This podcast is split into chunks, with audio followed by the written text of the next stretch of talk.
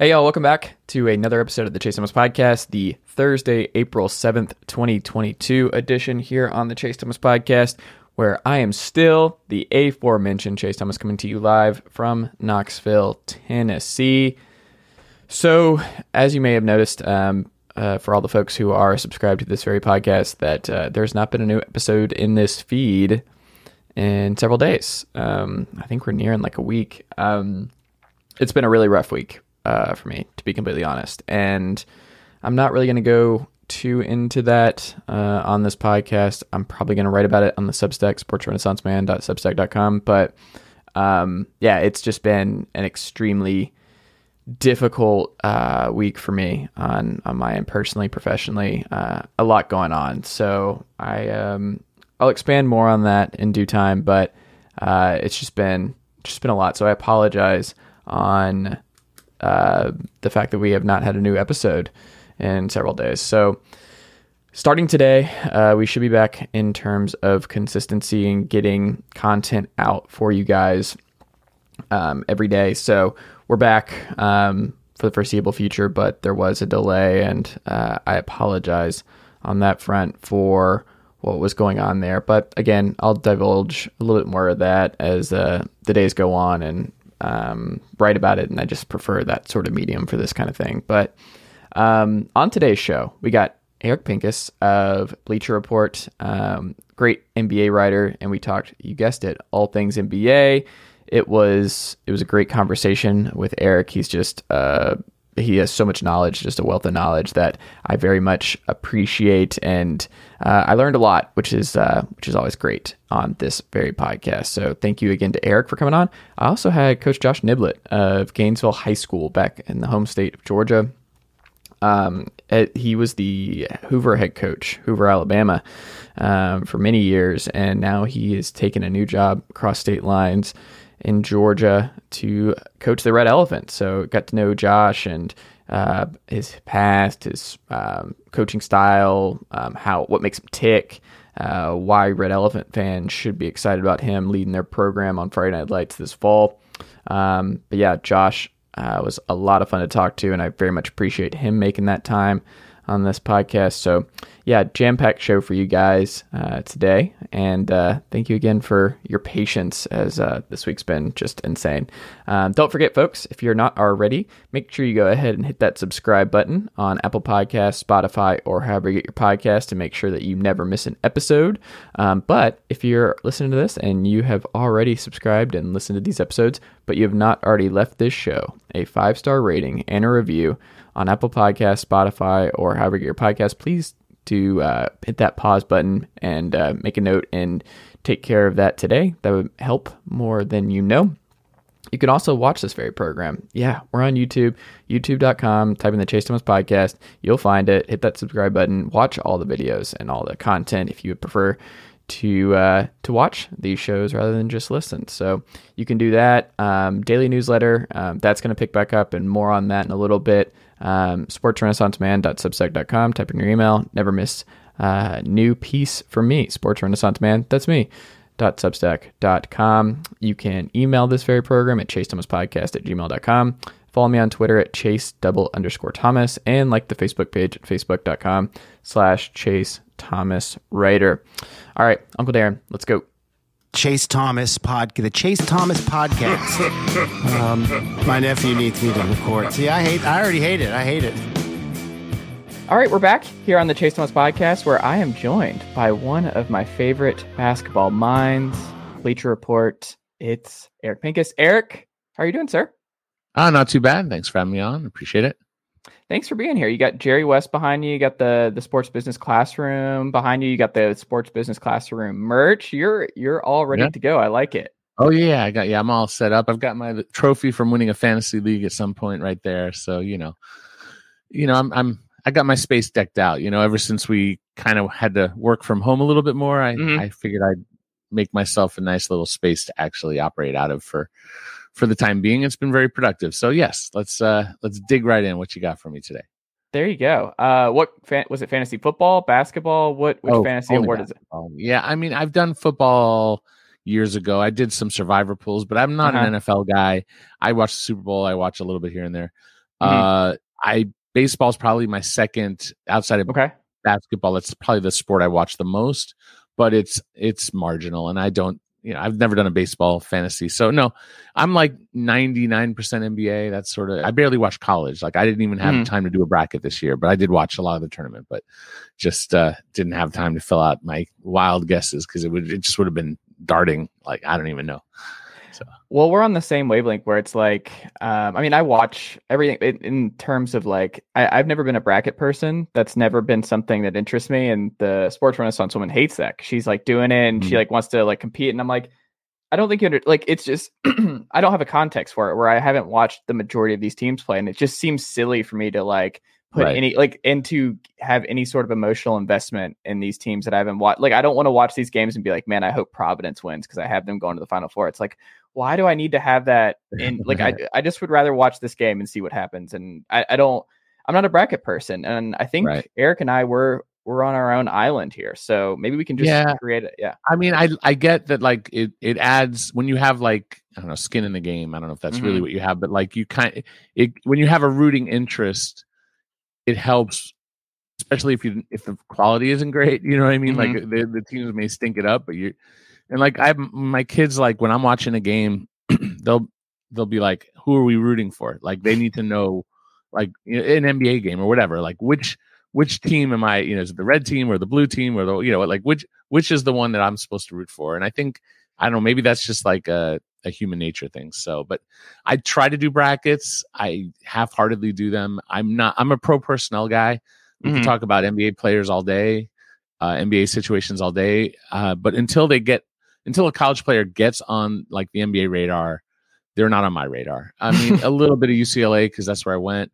Mhm. Um, and I'm aware of like the Dukes and the Kentuckies and you know like Arizona and some of the I know the Pac-12 or whatever like a little bit better than others. I was going to say Pac-10, which kind of goes to show like Yeah. I barely know what I'm saying anyway. So all good. well, it's always Um, changing. It, it yeah. that stuff becomes outdated. I mean, the Big Ten still calling itself the Big Ten, and we're 14 deep, so it doesn't matter. Like the names don't mean anything anymore. exactly. Um, but you know what's funny? You bring that up with the college ball and everything else. So, like, I'm a big balls guy, obviously, and I'm here, uh, grad student. But um, the sports renaissance woman was watching an because I'm Hawks guy, Atlanta local, and all that kind of stuff. And I watch all the Hawks games, and I watch like you primarily NBA.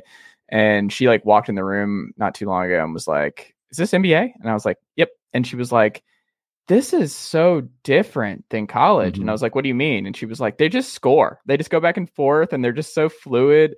And it's just Right. everything in college just looks, especially in the national title, where everything looks so painful. Like every possession, like you're having to just go To above and grind it out. beyond. It's so much of a grind. And the NBA just makes it look so easy. And I'm like, it's what they're doing is incredibly complicated. It just, they're so good at their craft that it just looks effortless and easy. But it's interesting for someone who just does not uh in, ingest as much as we do that just walks by and like, oh my god, the the the contrast between the two is stark. For sure. I agree wholeheartedly. well, Eric, we're going to talk uh, about your team that you cover, uh, the the Los Angeles Lakers, in just a bit. But I want to start. Um, what have you been thinking about with the last few weeks of the season? We got a couple games left for most teams now. Um, what uh, what storylines have you been thinking thinking a lot about of late? What have you been keeping up with that you've just found yourself thinking about a lot in the NBA as of late? Well, there's been a lot of talk about um, the MVP vote, Mhm. you know, like race, the scoring title, things like that, and those are nice acc- accolades, and they they matter. I'm they're not my most important thing, but um, like does LeBron, Embiid, uh, and Giannis, I think has fallen enough back that that it's probably Embiid and maybe LeBron if he plays. Uh, you don't have Jokic in there. uh, well, I'm saying as far as scoring title. Oh, scoring scoring title. title. Okay, yeah, yeah. Okay. But then as far as MVP, no, because LeBron certainly wouldn't be MVP if we're Mhm. talking MVP. Uh, as great as he was this year individually as a scorer. Um, but as far as MVP, like I could definitely argue Jokic. Mhm. Uh, that the Nuggets are basically a few couple games back or whatever, two and a half games back of the Sixers. Mhm. And I look at the talent on the Sixers and I feel like the Nuggets don't have as much talent active, right? Because Porter Jr.'s hurt, uh, Murray's hurt. So you look at that team and say, man, if you if Jokic didn't play, how bad would Denver be? I mean, they would be really bad. And I feel like um, when they had Andre Drummond, the Sixers were still pretty solid when Embiid didn't play. I don't know the record; they weren't great, but they weren't like they weren't the same. But like, it, it was still like you've got a like Maxey and Tobias and like a good defender in Thybulle and Green. Like there's role players. They had Seth Curry before you know before the trade. Now they have James Harden. Like they, have still had different variations of uh, better teams than than the Nuggets. And and I look at what mm-hmm. Jokic is doing with, you know, he's he's the centerpiece. He's the point guard basically. Mm-hmm. You know, he's a, he's the point center, and yet he's he can hit threes, and he's not a liability on defense. He's not necessarily like a lockdown defender, but like the Nuggets, they get they they're getting the job done. They're just a hair behind Giannis and and um, Giannis has a championship team. Yes, he's the best player you know, and then it gets it. Well, do you just choose the best player in the league? And that's a different story because I yeah. don't know if Jokic is the best player in the league. He's probably not. As great as he is, he probably has the biggest impact on his individual team. That makes him the most valuable. But most valuable to the league is that still Giannis? Probably. Uh, I mean, you wouldn't have Kevin I Durant. I would still put Kevin Durant at one at this you, point. You could say Kevin Durant, but then his team yeah. is, you know, and then that's the thing. It's like, how much does it, it, it like? Okay, LeBron is still one of the best players in the yeah. league, and his team didn't make the playoffs. So KD at just in the play-in, mm-hmm. and and I I don't know how you say like so there there was a point historically where it was almost like exclusively the MVP would be the best player on the best team. Mm-hmm. And so sometimes you would have a team like the Spurs where it'd be like, is it Tim Duncan? Is it Ginobili? Is it Parker? And so maybe those votes get diluted where Duncan's not flashy enough and probably should have more MVPs than he did. Mm-hmm. Uh, but he didn't get them, and so then you would go to the second best team, and then there would be mm-hmm. an outlier like uh, outlier like um like when Russ Westbrook got um averaged a triple double for the first time since Oscar Robertson. That was like okay MVP. That's that's an, an achievement that kind of bucked that trend. But I think in recent years it's kind of gone away from that.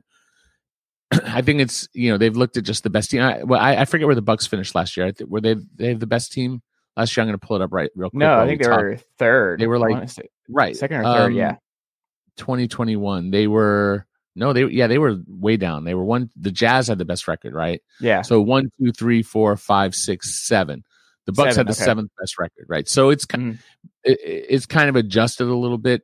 You look at like the Suns, and it's hard to say. Well, like I can argue Booker should be MVP. Like mm-hmm. I can make that argument, but he missed some games, some you know, but so did Embiid.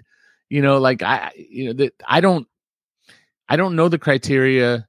I don't think we as media know the criteria. We by voting for MVP, I don't vote, but you know, I, I, I come from the LA Times background of like that's not our role. I worked for the LA Times for like five years, and it's like you don't, you don't, we shouldn't have a say in such things, and that they impact contract decisions for supermax yeah. type contracts is a is a problematic thing. So uh, these things do matter in that regard, outside of just being fun. Um, so mm-hmm. I mean, that's kind of like, you know, I, have been living in the, you know, being in LA, the the drama of the Lakers right now is sort of overwhelming because you know they missed the playoffs, had championship ex- expectations, and that's sort of taken up a lot of my time. But as I look across the league, some of it's been just you know the the the races that I mentioned, and then some of it is you know the matchups who's going to be in a play-in, who's going to play whom, and what what what are the what is the playoffs going to look like. Um, but generally speaking, I think it's you know we're at that stretch of the year where it's just you know there's not like everyone's almost established. We kind of know who the teams are. Almost everyone's been eliminated. I guess everyone's been eliminated, right? We know 100 percent now who are in the, the the 10 teams in each conference who are playing and who's eliminated. Right. So the pool is set. So last few games are just going to be um, you know, probably I, I, sh- I, think some teams are going to fight for position a little bit because maybe they yeah. want to change the seed. But there's going to be some really crappy stuff. We're going to see, you know, guys sit like LeBron is hurt. Maybe he plays to try to qualify for the scoring title, uh, which he shouldn't. Like, just don't play. I mean, it's it is what it is, you know. Uh, but we're not going to see the best basketball over the next. Well, we've only got four days, five days left, so whatever mm-hmm. it is. So, you know, get to the playoffs and the play-in get there. Yeah, I mean, it's going to be a mess. I don't. Do you think LeBron wanted to make the play-in at this point? Do you think he's known for a while that like this my time would be served better resting and getting right for next year. No, I mean they wanted to make the play-in. I think they thought that they had an opportunity to like if they got AD back, um, like they have in some ways better pieces than they had earlier. Uh, the way they constructed the roster as such was limited by adding Wenyen Gabriel and Stanley Johnson. They added young athletic size, Mhm. which was what they is the op. They had old unathletic opposite. I don't know what's the Mhm. opposite of size. You know what I mean? Like they had smaller players, Yeah. like you know Ellington, um, like Avery, who's you know basically undersized two guard, really. Yeah. but he's like barely six one. Uh, Mhm. Although he's does have a good wingspan, he plays bigger than he is. Uh, but you know, older legs. You know, Carmelo's their big that they brought in. Dwight is their big that they brought in. uh, they just Trevor didn't have any right, and so they did yeah. go with one good long defender who even five years ago, maybe 10 years ago, was elite Yeah. uh, as a defender and as a role player. But and he was solid last year for Miami. But the problem is, is guys fall off. They just do. you don't know when it's going to be, but when they're around 32 to 36, depends on the position, depends on the player. Anything over 30 is where that you know that kind of drop off can begin. And it just takes one injury, like Ariza hurt his, his ankle or whatever it was. I forget it was ankle or knee. I think it was ankle, uh, but it, whatever, a leg injury. And the problem is, is when it's a leg injury, you can't stay in shape, right? Like Chris Paul, didn't he hurt his his hand? I forget. No, what did what did he hurt this time? I don't know. He gets hurt so much, but This year? uh, yeah, I forget. What did he hurt this year? Did he? what did he? I don't know, hurt? I It's forget. been a while. He's already back, so I've already like Right. blocked that But, out. I don't even like- remember now. Yeah. But let, let's say you break a thumb, you break a, you hurt your elbow, um, you're able to still do conditioning, Mhm. right? If your back is hurt, your ab, like uh, Dame Lillard had ab stuff, Mhm. um, and if your legs, those can be very restricting when it comes to cardio. And so when you're of that age, like Ariza, and you have to miss however long you have to miss, you're unlikely to bounce back. And so they, you know, now that, but now that they have these younger guys, if LeBron didn't, you know, he was fighting through pain and playing through pain and then tweaked his ankle. Well, that, that's kind of the thing is like once you are hurt, you're more likely to get hurt again. Uh, typically, you're overcompensating for the injured part. So other muscles in your body, other muscle groups take over and your body's basically functioning in a different way, which is isn't great for you know. We talked about the difference between college and NBA. Like the elite athletes playing at this level, they're jumping higher and doing things that are near superhuman, you know, compared to the rest of the population, including the elite college athletes, right? Like the Mhm. level above. And when you start doing things with different muscle groups, and you're more likely to just have, and, and look, you come down on a foot, it, you come down on a foot, but like, you know, even at like my my daughter's play plays uh at, you know the younger level, and sh- her trainer like has worked on ankle like stabilization where it's like you're basically giving your ankle muscle muscle memory so that when it starts to sprain when it starts to you step on something that your muscle your the muscles know like oh i need to react this way Huh. and, and technology is improving like that and i'm sure that these athletes do all that you know but it, ultimately like when you're hurt you're more likely to get hurt in a different way even if it means spraining an ankle like i remember dirk sprained an ankle really bad dirk nowitzki and I thought he was going to be out a month, and he missed like one game or maybe even no games. And you know, AD sprains a foot, and he's out for a month. Like everybody's got a different body.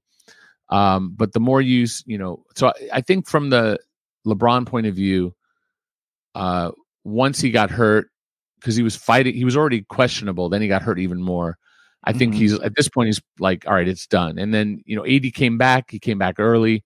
He played great for like know, ten minutes, five minutes, however long it was until you saw like, oh, he he he had a euro, I think it was, and it like he Mhm. landed in a way that exacerbated the injury, and now it's like he's been limping ever since, and he probably shouldn't be out there playing. And if you say, well, like AD voiced it from like last year, like it's a no win situation. If I don't play in the you know in the if I don't play in the the playoffs against the Suns while hurt, then I didn't you know I didn't put team first, or that if I play and you see me out there and I'm getting even hurt in a worse way, you're like, why was he out there? He shouldn't have been out there. You know, the, everyone's got an opinion, but I think LeBron wanted to make the playoffs. I think they had in their mind that like if AD was AD and LeBron was LeBron, and with some of these younger athletes and and you know, with Monk and I think to a degree Reaves, although he wasn't playing the last couple of games, they had some combination that could work in the playoffs. But I think that was always unrealistic because like you need that months of continuity on some level to develop habits and just know where everyone's going to be defensively, know where everyone's going to be offensively, know what works. And the Lakers have had, I think, was it more starting lineups than they have wins. Yeah, like and some of that- or something. Yeah, some that's some. I think it's more. I think it's closer to forty or thirty nine. Is or it something like now? that. Something like, I don't know, 37, 30, I don't know. It's up there. And you Mhm. could blame the coach, but like at the same time, like I don't think Vogel did a stellar job this year. But um, if you have players in and out of the lineup all the time, and what you're playing is failing, well, then you're certainly going to change the lineup. So I don't. I look at that more as a roster construction issue and bad luck of injury, which is also related to roster construction because you got a bunch of old guys, uh, relatively speaking, and or two young guys. Like none is too young.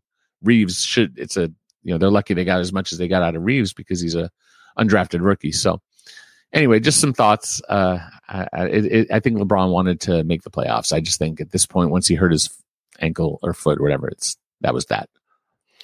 I uh maybe I'll play the first 30 seconds like a cold open for this pod of me and the podcast and like August or whenever the Westbrook trade went down where I was like, "Oh, this is not a playoff team." Like the Lakers have punted on the playoffs. And I remember just being like there's no depth and like you're counting like the Lakers are you need 82 out of AD and LeBron. Like you need with this group now, and you need Westbrook to like their thought process of like when AD sits or uh, LeBron needs time or whatever. Like Westbrook will pick up the slack, and then we'll just we'll all make it work because they'll be healthy and it'll be the best case scenario. And it's like AD not being healthy, LeBron missing time as LeBron always does. It was just it, it was just too much to overcome just the injuries and just what we've learned Right. with just how valuable depth is now in this league. It, it's just 82 games is a grind. And this is the first 82 game season in a couple of years for these guys. And there's just a lot of tread on those tires in Lakerland where I was like, I just, I don't see it. They should have been adding more depth to supplement LeBron and AD based on where they're at uh, in their careers and the injuries and things like that. And I just, I did not agree with sacrificing more depth, especially youthful depth, for an aging Russell Westbrook. And it was just one of those where, from the get go, I I didn't see it. Did you expect it to go this poorly? Does it like if if AD does not have the injury problems, is this not an issue all year long? Well- that we're telling a different story with the Lakers. What do you Sure. what do you make of that? Well, I, I think success breeds success and failure breeds Mhm. failure. So, had they been healthy, Kendrick Nunn didn't play all year. Uh, Right. Had they had a full roster, the talent alone, plus a very home heavy schedule, favorable schedule, they needed to pad that schedule. And if they're healthy, I thought on talent alone that they would be able to pad it enough that you know they would have built that kind of confidence and that winning behavior and then you open yourself up for so that like when a buyout candidate is available you're going to get that candidate when you're Mhm. a terrible team no one's going to go buy out to go join you they're Yeah. like that your lakers are the team that deandre jordan took a you know not a buyout but he left to go join a, a contender Mhm. uh, so there, there's when it happened. I said basically there they do have depth, but they don't necessarily have the same kind of depth that they won with previously. Mhm. So they're going to have to play a very different style. So I, you know, letting go of Caruso was, you know, dumb. Is I, I didn't. I, I warned Laker fans at the time uh, that uh, before it happened, I said, you know, my intel says that Caruso's not going to return. The, that that he would like to return, but they don't value him enough to. And I don't even think it was the money. It was part money, but it was more just like the way they vision the team didn't match how I visioned how the team should be. Mhm. So I recognize they were doing it in a very different way than I would have built the team. But I'm not perfect and I don't know all, and none of us do, right? So I'm like, okay, I'm open minded. Uh, so what's an I example how- though of something that you would have done differently when you're oh, I about the two mean, like the the main thing is the length. Like yeah. Mhm. uh, everybody was well i use this as an example is like when they won the title they had only one player in the rotation who was shorter than six five, Hmm. and that was Rondo. Okay, so everybody on the floor, except for if Rondo, let's say Rondo played, you know, whatever, twenty minutes in a game, right? Mhm. You take the forty-eight minutes times five, subtract twenty. All those minutes were players taller than six five, every position across the board. Yeah, maybe Quinn Cook might play a few minutes. Maybe, uh, I mean, THT had a few brief moments. He's six four. I think he was a- six four, six five, but let, let's say he's six four Mhm. he barely played. So uh like the identity of of a of a Frank Vogel team is long and defensive and athletic.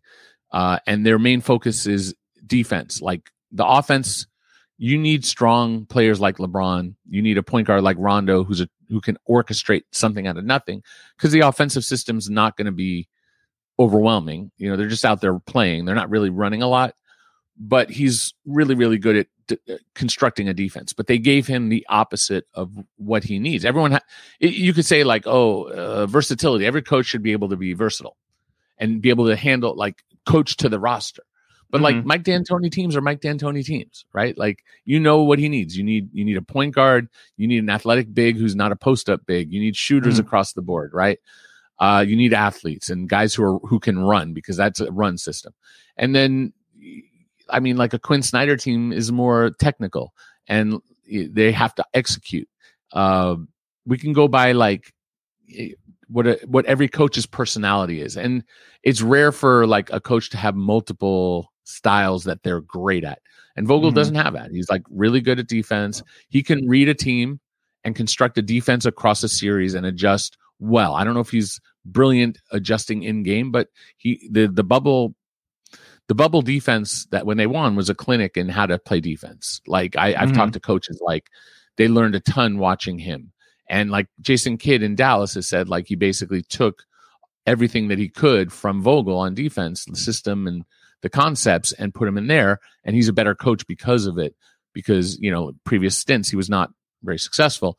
Uh, and we all know Jason Kidd should have a great offensive mind. I don't know if he's a great coach or not, but um, he certainly was a great player. So Mhm. uh, but as far as like you know, they just they put together an opposite roster. I I agree with you conceptually. Like I didn't think Buddy Hield was an answer either. Personally, Mhm. I felt that was a false choice where the Lakers basically said, "We're making these changes.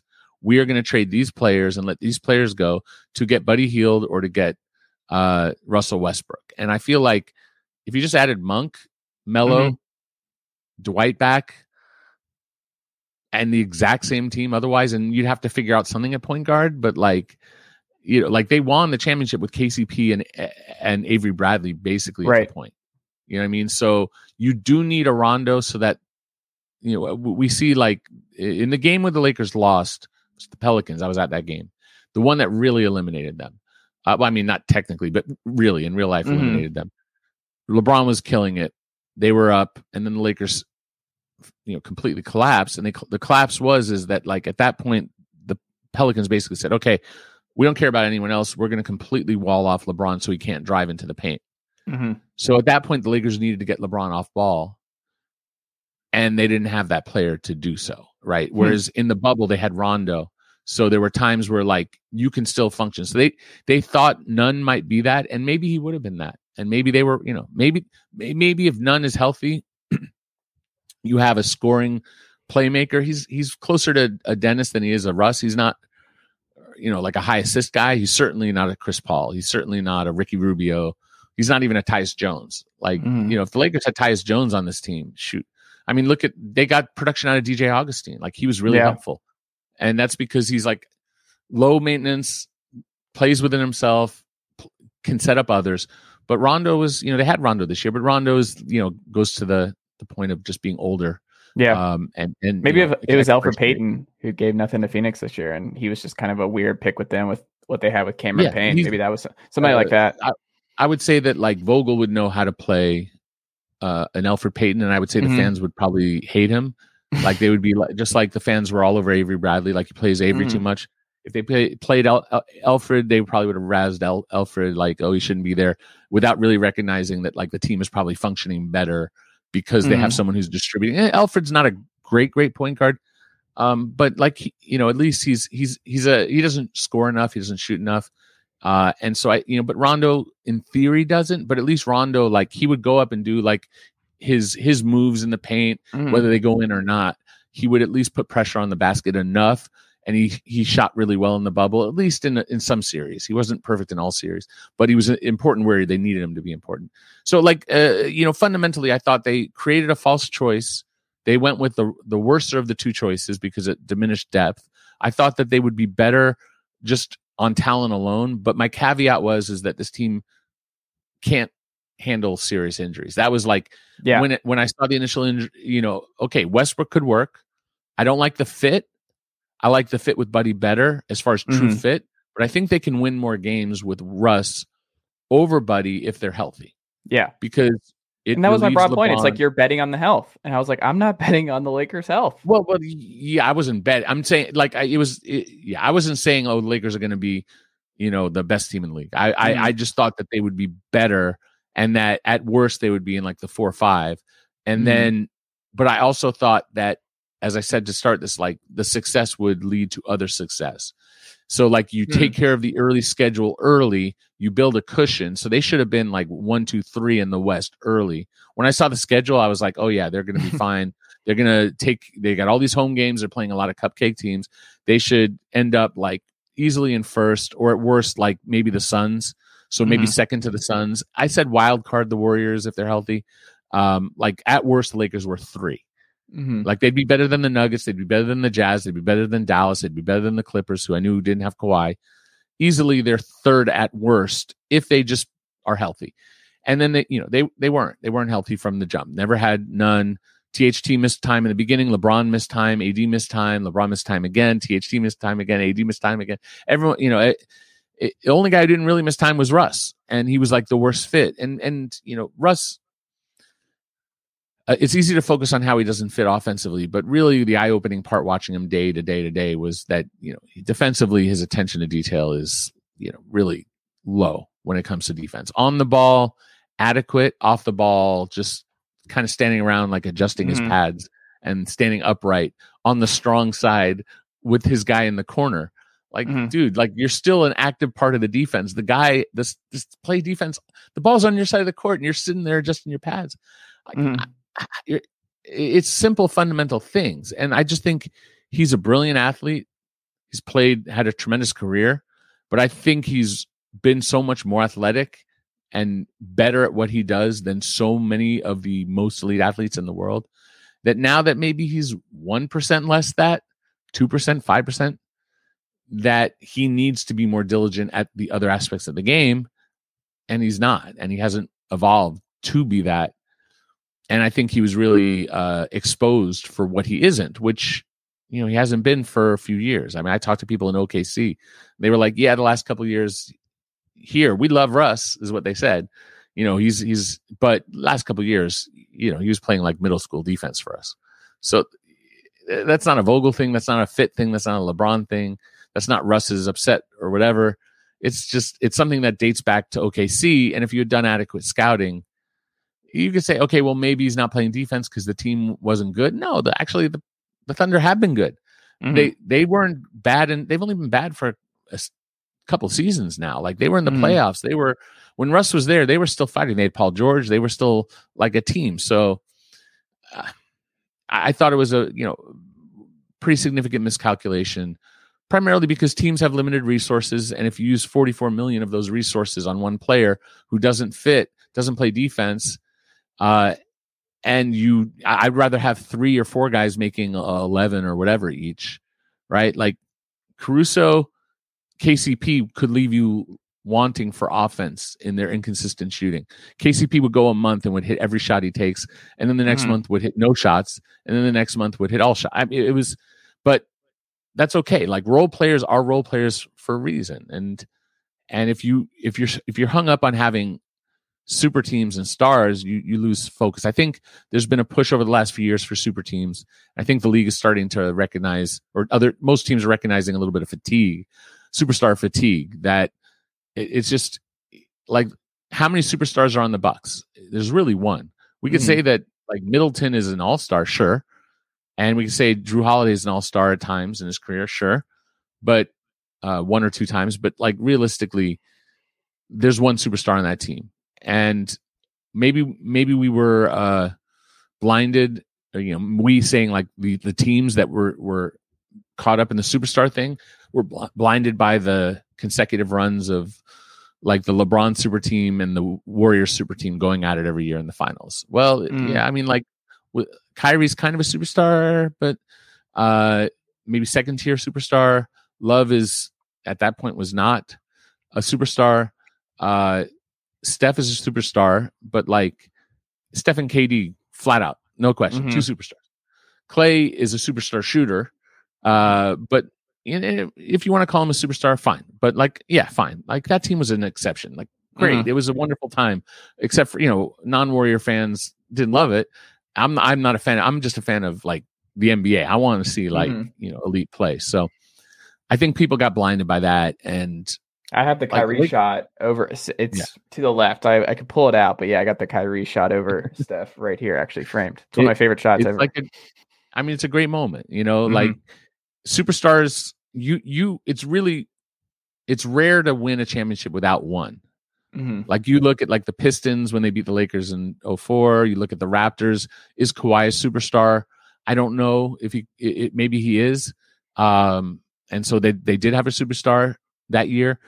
It- most times it's like the Stephs and the LeBrons and the Kobe's and the Shaqs and the Duncans and the uh I don't know whoever I left out I apologize. Like, you know, you, you go back further, it's like Magic and Michael and uh, you know, Isiah Thomas at the time. You know, I think history hasn't been kind enough to him.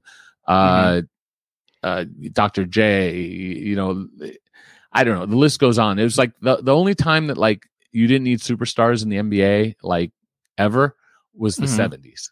Like the 70s was like the one decade where it was less of a superstar league and it was just a bunch of teams that had, you know, it didn't have that that one player. So I get why teams are like fixated. It's like, well, why have one superstar when you can have two? Why have Mhm. two when you can have three? Well, the answer is depth. And Mhm. if you if you want to assume that everybody's healthy for 82 games, you're you're living a dream. It's just not the reality. especially with the 82 games not going away and just the seasons are long, man. And the depth, like, look at the Grizzlies. Like, you, you brought up Tyus Jones, but like the Tyus Jones aspect to Ja Morant is critical. And just depth is the new market inefficiency in a lot of ways uh, to get through these slogs. And I think teams have For to realize that, like, oh man, we need.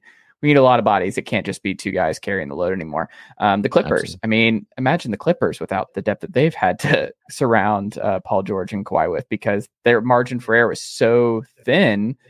Because like they gave up so much for Paul George, and they were still able to get enough depth, and they have great coaching from Yeah. Ty Lue. But like, man, if you watch those Clippers games, you're like, how are the Clippers a playoff team? Like Reggie Jackson's usage rate, and you watch these games, and you're like, they're living and dying by Reggie Jackson. Like whatever Yeah. he's putting out offensively is like carrying them because the defense is top notch, and that will keep them in the game. But like so much being on Luke Kennard and Reggie Jackson and um like Nick Batum and what his shots looking like that night is pretty wild. But that's how the Clippers have Yeah. survived.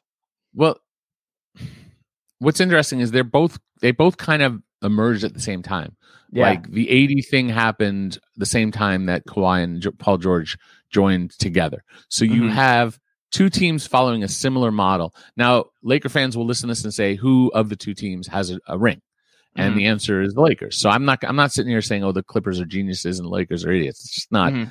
But when you look at how the team's built, and I wrote an article recently on Bleacher Report, came out around the end of March, um, which is kind of a deep dive into, you know, I, I I don't write the headlines, but I think they wrote something like how the Lakers went from champs to chumps or something like that, Mhm. and it it breaks down in detail the bigger picture things, but also some of the moves, like including a, a long a series of transactions that just deprecated their their their treasure chest of, of wealth when it comes to assets, when it comes to players, like Zubac to the Clippers for Mike Muscala, who you didn't keep, uh, a 1st Mhm. round pick for and Danny Green and a first round pick for Dennis Schroeder, who you didn't keep, uh, trading a second to get Marc Gasol, and then trading a second to get rid of Marc Gasol in the same season. It, it's like where it, I it, you can go on and on. It, there was a, a overtime they continue to to just let their assets dry up and really Mhm. just punting them out the door. Things like waiving Thomas Bryant, who ended up starting for the Wizards. It's like you don't have to waive him; you could trade him. Letting Julius Randle go, like they got LeBron, they could have LeBron and Julius. Now Julius didn't have a good year, but he had a great year last year. Maybe he Mhm. doesn't fit with LeBron. Okay, find a way to get value back. I didn't even put in my article like Brook Lopez. Like they let Brook Lopez walk, and he ended up going on to be a valuable part of a championship team. And they haven't had as good a center. You know, the year that they had JaVale and and uh, Dwight was very solid, but like, you know, so.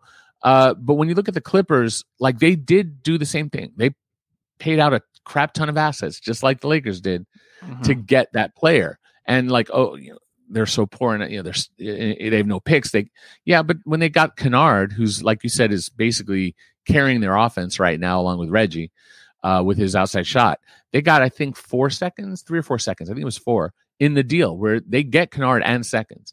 You look at all the little moves they're making; they're adding little things, and then they're waiting for an opportunity. So, you know, my analysis of the Clippers leading into the deadline Mhm. was, and I did this on radio and on podcasts and, and in writing, was that the Clippers are being opportunistic. Like they're fine if they don't make a deal. They're not going to make a win now deal uh, move where they give up anything of value that they really value. Uh, but what they are going to do is wait. excuse me. And they're going to wait for another team to be the desperate one, the- another team to Mhm. mess up, and that's what they do every year. They sit there with in their situation, waiting for another team. They have the assets that they have ready at, at their disposal, and they get Norm Powell, who's a very solid scorer. I know he's been hurt right now. I think you know, they gave up basically nothing to get Norm Powell. Now they have to pay Norm Powell for several years at about seventeen ish million dollars a year, which is a reasonable number for what he does. Um, a professional score, the guy can get you twenty points easy, right? Like twenty points, no problem. You need twenty points Mhm. done.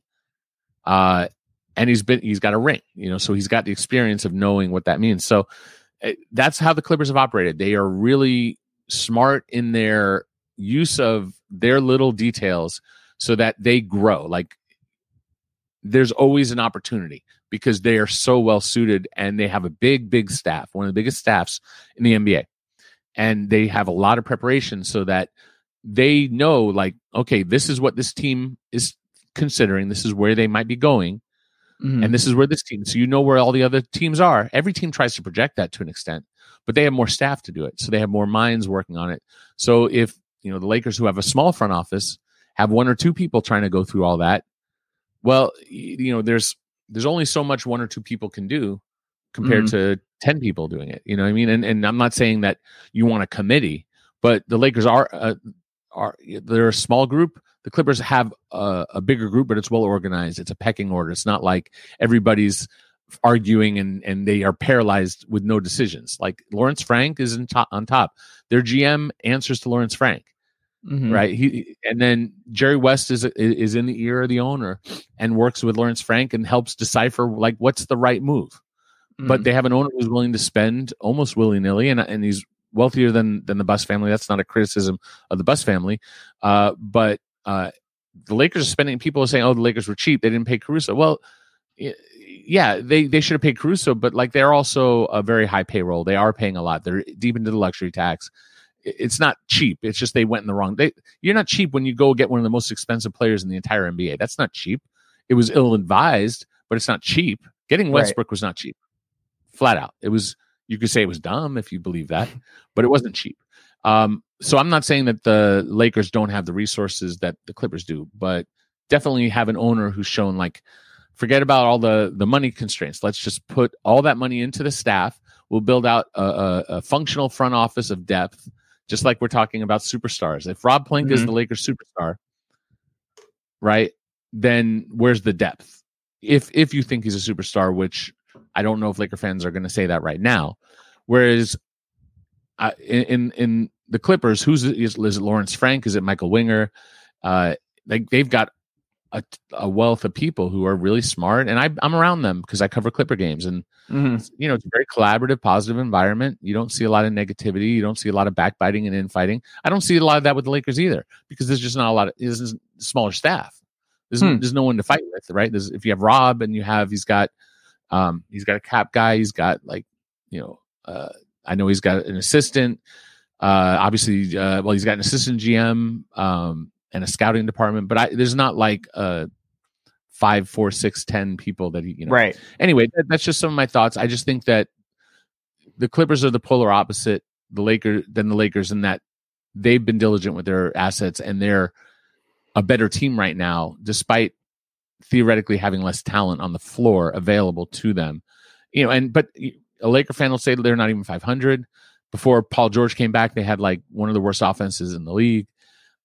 All true. They don't have a ring. Lakers have a ring, and I don't want to say the Clippers are better. It's not right now. Yeah, they're better right now in this window. They're not a better franchise. They're not a worse franchise. I'm not here to try to equivocate and say who's better or who's worse.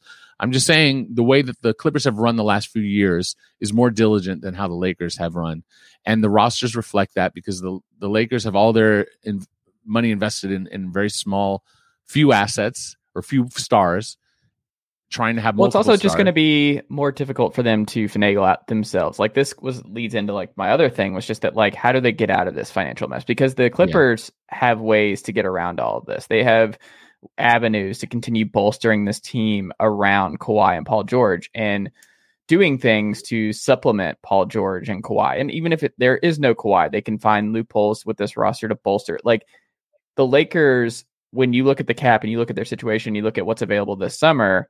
What are their options? Because Westbrook Right. already mentioned that he's that play what he's planning on coming back with him, LeBron and Anthony Davis. Like, what is what is what are the choices Rob Pelinka has that Right. are realistic?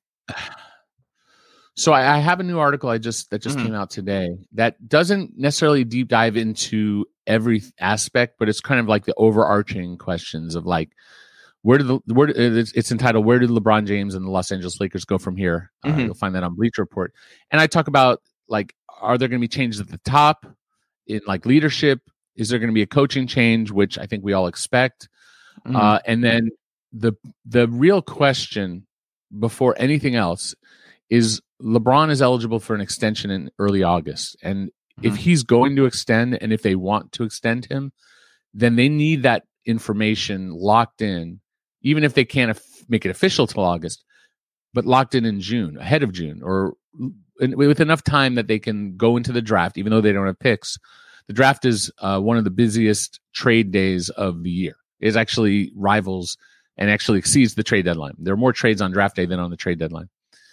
So they need to know their future before they make any moves. And either LeBron is going to leave after one more year and they're going to go in a different direction, or he's going going to extend. Now we could debate the would, could, should, Mhm. uh, but that's not the question. It's it's a binary. It's either going to happen or it's not.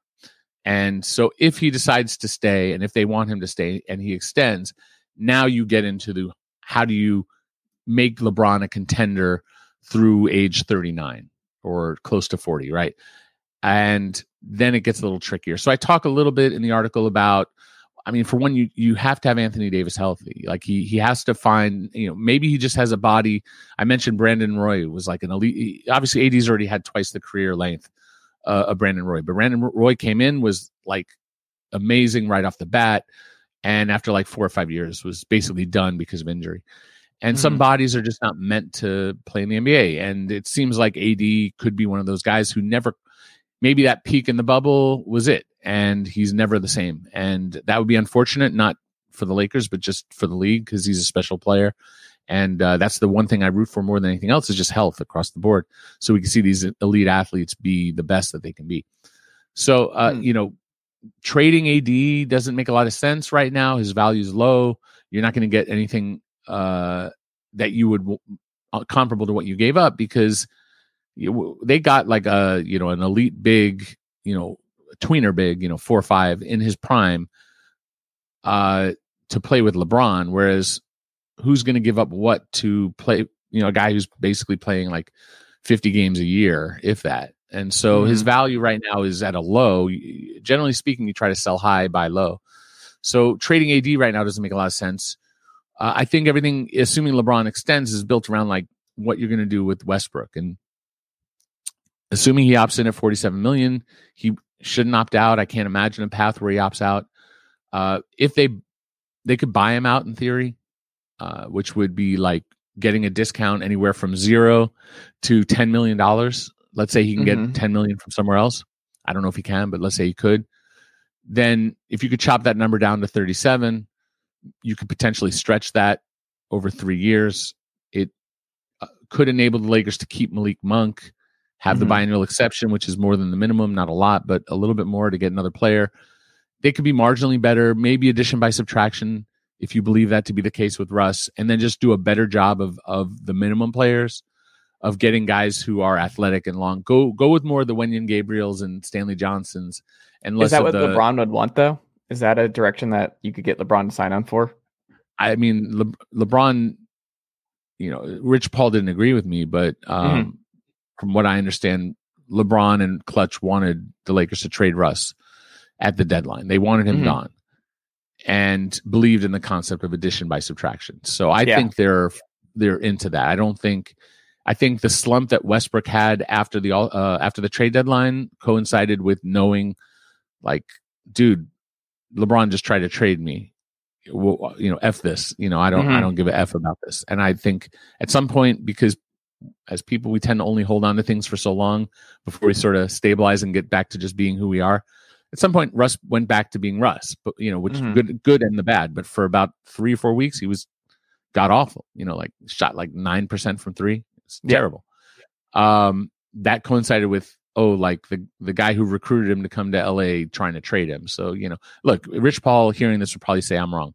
Mhm. I, I I'm going to stand by my sources, um, you know, on it. So, uh, you you could buy him out and not stretch him and just say, okay, this year is just another waste of LeBron's time, and mm. hopefully the year after. Well, what does the year after look like? Because if you're paying LeBron the max, and if you're paying AD the max, even with the cap going up as much as it is, maybe you can get to 15. If you trade if you trade THT, maybe you can get to 20 something million in cap room. You're not getting to a max. Are you going to use it on a couple of players? I don't know if there's a real path to cap room that is like, oh, you're bringing in some other third guy. And we kind of established it's less the third guy and more about depth at this point. Mhm. So um, you could stretch him, and if you stretch him, if they're going to be, if they're not going to have cap room of note in 2023, then stretching Russ doesn't really hurt you. It, it hurts the team in the sense that maybe it, it could lead to a bigger tax bill. Like that's the extent of it. Like Yeah. it's just money. It doesn't like the the fans have. I, I've talked to fans about like on Twitter and in person, and like my brother, and like they don't like they, they don't understand. Like, oh, do you you just got out of Deng. Last thing you want to do is stretch Russ. Like I, there's like a psychological barrier. Don't Mhm. stretch him. You can't have that dead money on the books. Well, what if it doesn't in any way or in a very small way impact what they can do in their flexibility? Like, did Mhm. Deng stop them from winning a title and putting this team together? Yeah, eh, I don't know. There's like a human psychological thing about a guy I not working. Yeah. Like Deng is just coming off now. You don't want to have 14, 12, 13 million dollars a year for the next three years. Well, it actually saves you the Lakers. You know, when we're talking about the Lakers, saves you as a franchise or as fans. Uh, there's no luxury tax for the Lakers this next year if they stretch Russ. They can pay about 11, 10, 11 million dollars to keep Malik Monk or a replacement for for Malik if if if that's appropriate. You know, either keep him or don't. Mm. Uh, and then there's trade, and you know the challenge with trade. You know, I came up with a trade that an article about a month ago that like was just sort of playing out like you know, the Thunder have some cap room in June. They won't have cap room in July, but they have enough to take on Russ if they trade out Muscala and uh, Favors. Uh, and if the Lakers traded like two firsts to get out of Russ and got back Muscala and Favors, because that's what it would take for the Thunder to do it. They're not going to do it for just one first. Mhm. Um, I, not I don't know what they would do specifically, but from what I understand, like they have enough cap room to do two or three deals where they take on bad contracts and get firsts. So if they think they can get two firsts by taking like a twenty million dollar player and a ten million dollar player, or two 15s or two 20s, you know, like they can get two firsts. So if they're going to do Russ in one, why would they do that for one first? So they would want two firsts. So that doesn't help the Lakers in the sense that uh, I don't think Muscala Muscala can stretch the floor a little bit, but uh, you know, Favors is pardon me. Favors Mhm. is definitely you know low impact at this point in his career, so I don't think that solves the problem. But I was sort of messing around. Well, like, uh, you could, in theory, you know, well, uh, what would the Lakers want back? Maybe the Pacers want to get out of players like Malcolm Brogdon, who has a, a geez, pardon me, I must be in a dusty room. Uh, maybe they want to get out of. Yeah, uh, I actually ran out of there- Zyrtec. Is there allergy problem in Los Angeles? I don't even know. What's yeah, yeah. Uh, we get flowers and stuff around March and April. I usually, yeah, I, I, I ran out of Zyrtec. I take that all the time. There you go. Uh, uh, but what I was saying is, um, uh, we were talking about uh, before I sneezed. I'm sorry, so I just got off on it was, the. it was yeah. no, it was it was the sneeze, it was the sneeze that did it. But Mhm. let's let's say that the Pacers are recognizing like we've got really nice young guards and Duarte and Halliburton. Uh, we don't need Brogdon at nearly thirty, hurt all the time, Mhm. expensive for multiple years. Maybe Buddy has been productive, but at his price, we can you know maybe they would like to get out of those contracts and would be willing to like it, just to be out of that money would help them, but they don't want to pay 47 to Russ. Mhm. So if you could get those contracts off their books and do like a three way thing where, uh, you know, it's the Thunder who are getting Russ, and then I'm like, well, uh, you know, how how does that all work? I, I sort of came up with something where you know they might move out of Turner. He's going into the last year of his deal. I don't Mhm. think they extend to keep him.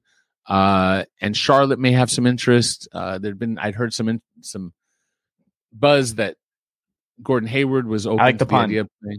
Yeah. Uh, going back to uh, Indiana, obviously he played for Butler.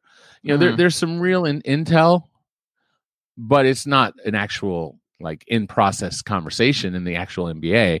I, I Mhm. tied together a lot of ideas into like this trade where it's like Miles Turner to the Hornets, Gordon Hayward to uh, the Pacers, Mason Plumlee somewhere could be the Pacers, could be you know anyway. Derrick Favors to the Lakers probably because he's like the least appealing contract of of of them all, but at the same time he can go somewhere else. Muscala somewhere. I have it written you know one way, but it could be really. You can get PJ Washington in theory to the Thunder. Um, I came up with like I, there's enough fertile ground and cap Yeah. flexibility. So like I'm I'm creative in what I do, but I don't work for a team directly. I do consult a little bit here and there with some teams. I consult more with agents, but I do consult with some teams and help them a little bit. But the, you know, Lakers aren't paying me to do this, and so I, I can't assume that they're gonna uh, make my made up trade. But it's the kind of idea of like, th- yes, there's a path out there where there's a Westbrook trade, but how much are the Lakers willing up to give, willing to give up, Mhm. and is there a way? There's very few teams that would be willing to take on Russ's money, and I do think the Thunder, leading up to the draft, are the one that would absolutely take him, in my opinion, anyway. But would need real compensation beyond just you- you're not going to pay forty. You, they've got more picks than anyone has, right? They're not going to pay forty four million dollars or forty seven million dollars to uh to to take on Westbrook just for a first.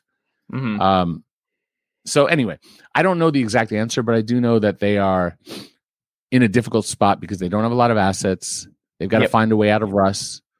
They may not be able to keep Malik Monk, who's been one of the bright spots, and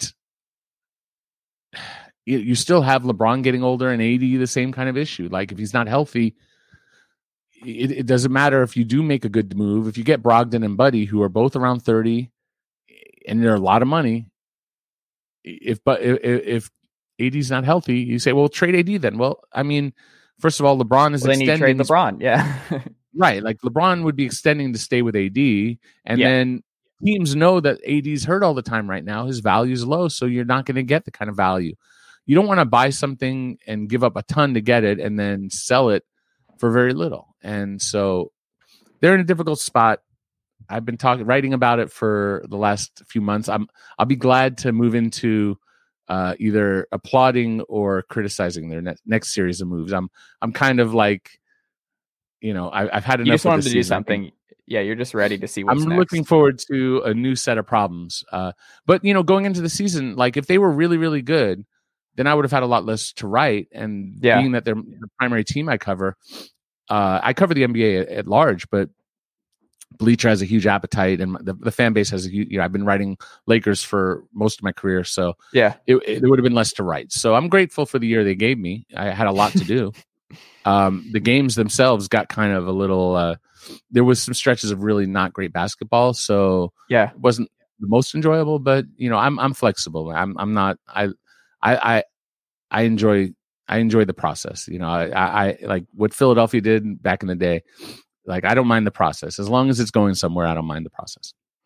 Um, it's it's interesting you didn't mention John Wall with any of this. So John Yeah. Wall, I uh like I will just mention like at the top here, like John Wall.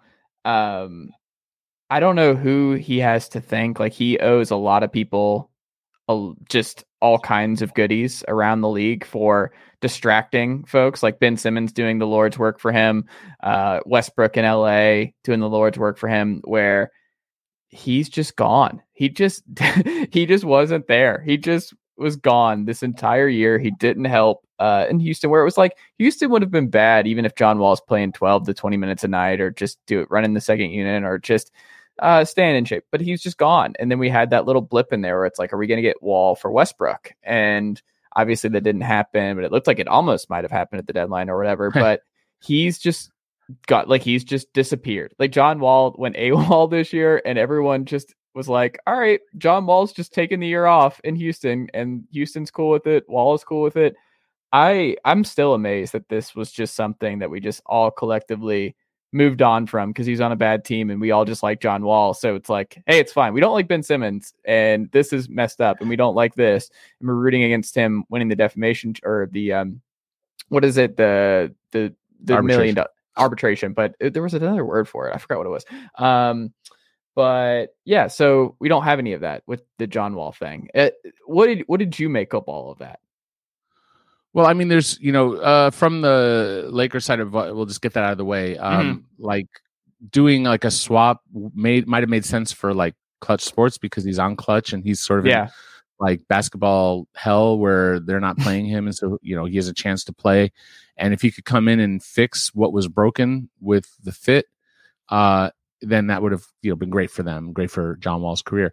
Uh, but the Lakers weren't giving up the first that the the the Thunder wanted no not Thunder the Rockets wanted a first. Mm-hmm. Uh, there was some potential of like trading THT to another team to get a first, so it might not have had to have been a Lakers first because the Lakers first they weren't going to do that. They weren't Mhm. interested in doing. So maybe trading THT to get a first for. There was some talk of swaps. There were some expensive to the Lakers combinations that include getting Christian Wood Mm-hmm. um, to the Lakers, but they, you know, like, oh, it's like, oh, they turned away Christian Wood. Like, if you actually look at like what they would have had to do to get Christian Wood, it was like ugly for the Lakers and it wasn't worth it. Hmm. Um, maybe it would have been worth. Maybe he could have filled in and been AD when AD was out, and maybe they should have done that. I don't know. Um, we could argue that, but ultimately they had decided ahead of time, so it never came close. Uh, never really was close, but it was discussed. I think it's dead because I don't think at this point, like, they're not going to give up. Like, if they don't trade for John Wall, then the and they get out of Westbrook, maybe cut Westbrook Mhm. or trade Westbrook. What are the Rockets going to do? They're probably just going to cut John Wall, and then the Lakers can sign him for the minimum if he wants to come, assuming Hmm. he wants to come. So, uh, from the Rockets' point of view, uh, you know, they were trying to be a contender. They were a contender not too long ago with Chris and and James.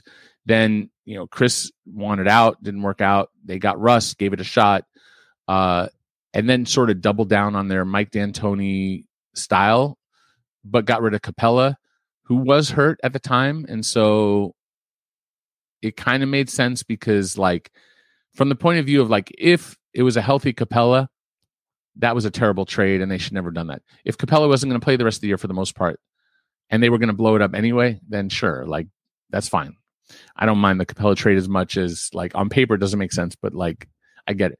So they, you know, it was like PJ Tucker against the Lakers and their size, and it was it never going to work. Uh, so they blew it up. Well, they didn't even blow it up initially. They tried to bring it back with James and and John Wall, and then James basically like flew the coop and said, "I'm out of here." Yeah. uh, and so they traded him. So at that, doesn't point, now- James. Yeah, he's done it since then he's done it. This is like the not the most recent time he did that. It's Mhm. the time before. Yeah. So It's a lot to keep I think ultimately, yeah, and ultimately they just um, they're they're committed to the youth movement, wisely Mhm. so. They're doing what's right for their organization, and it's it's one of those things where like Ben Simmons didn't show up, and everyone hated on him, like you said. But then John Wall did show up, and they were basically saying you can't play. Yeah. It's a double standard, certainly. Uh, but you know, it's you know, teams have the power of minutes, and they don't have to pay the players, but they do have to pay the players. They don't have to play Mhm. them, but they have to pay them. So if you get paid, I mean, look, I, I'm not going to cry for John Wall, who's making almost more money than anyone else in the entire league. He's basically equivalent to Westbrook. Mhm. Uh, and he makes a tiny bit more, I think, maybe like a hair next year, but basically right around Westbrook's number. Mhm. You know, it's like whatever. Uh, I can't cry for him. It sucks that he's in this situation. It's not fair.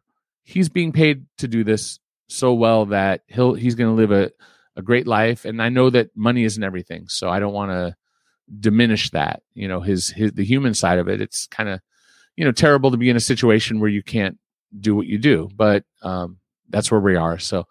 Uh, I don't know if there's a, anyone just like Russ. Like the the Rockets aren't going to pay to get rid of Russ. The Lakers Mhm. might, but the Rockets shouldn't because they're still rebuilding. And I thought they did a really interesting and nice job. Like Sen- Sengun is really interesting. I like Jalen Green.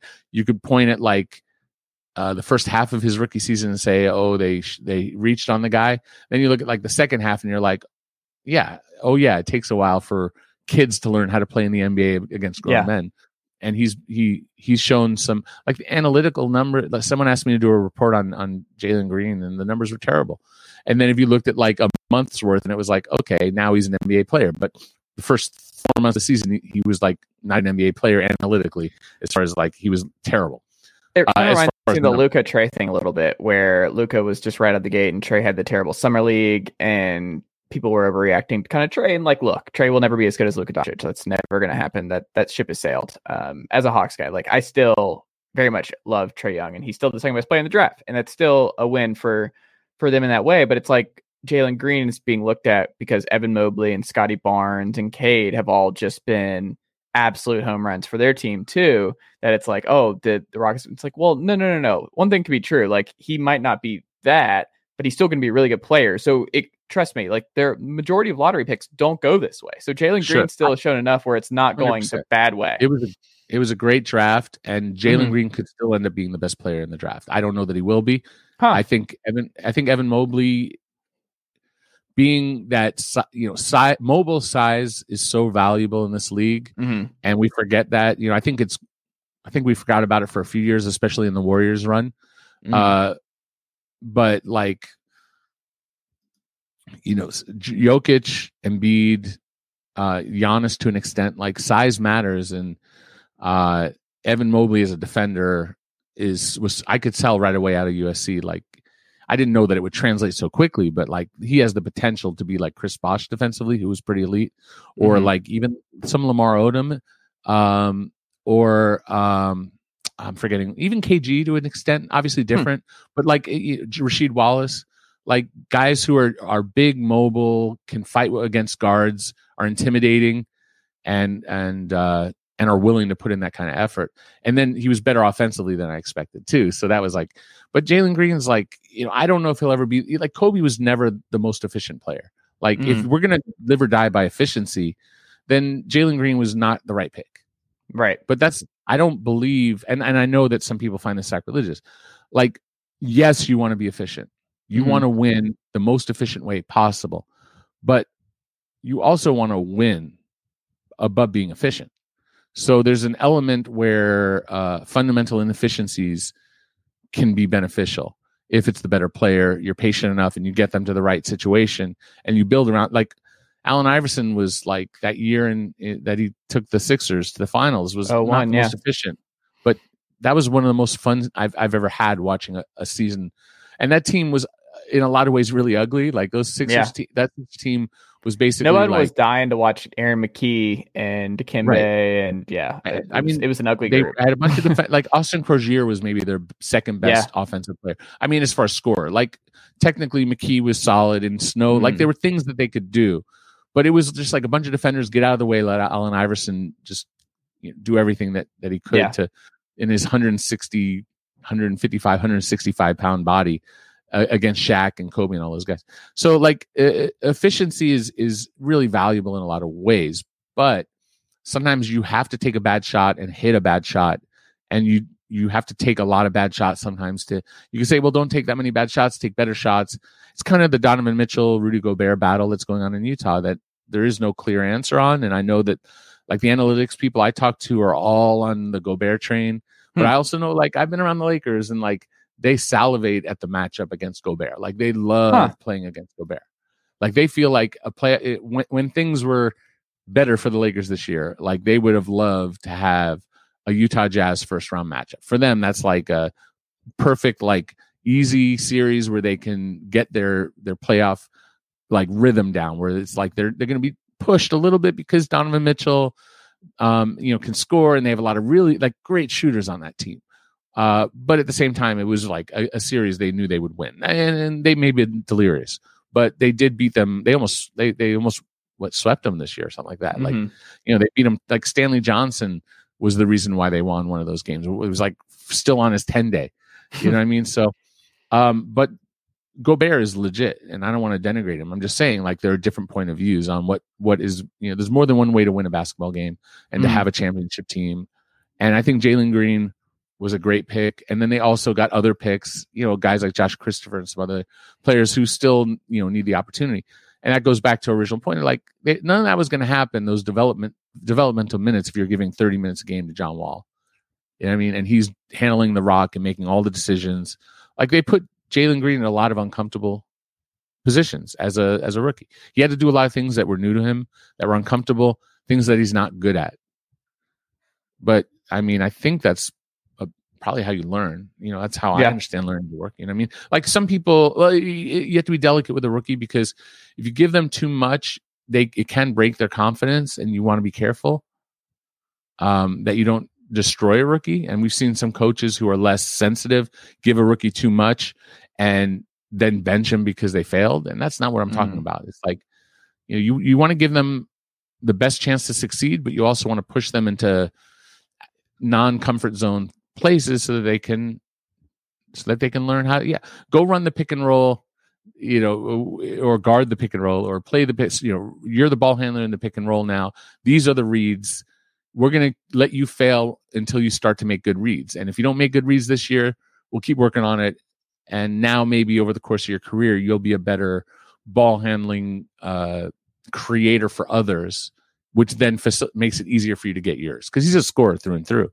But he may be better long term because he was inefficient and terrible in certain aspects of the pick and roll than than you would normally want a player to be. And that's just allowing a player to fail in a good way, which I think is how you learn. So, in theory, There you go. Uh, when you look at the books for teams around the league uh, heading into the summer, whose books are you most fascinated by right now and what they do with it? well, it's been you know OKC for a while. hmm The Thunder they have the most flexibility through and through. Uh, Do they do anything with it though this year? Yeah, well, I do think that so they won't have cap room in July. Now Mhm. they can if Favors opts out, which he won't.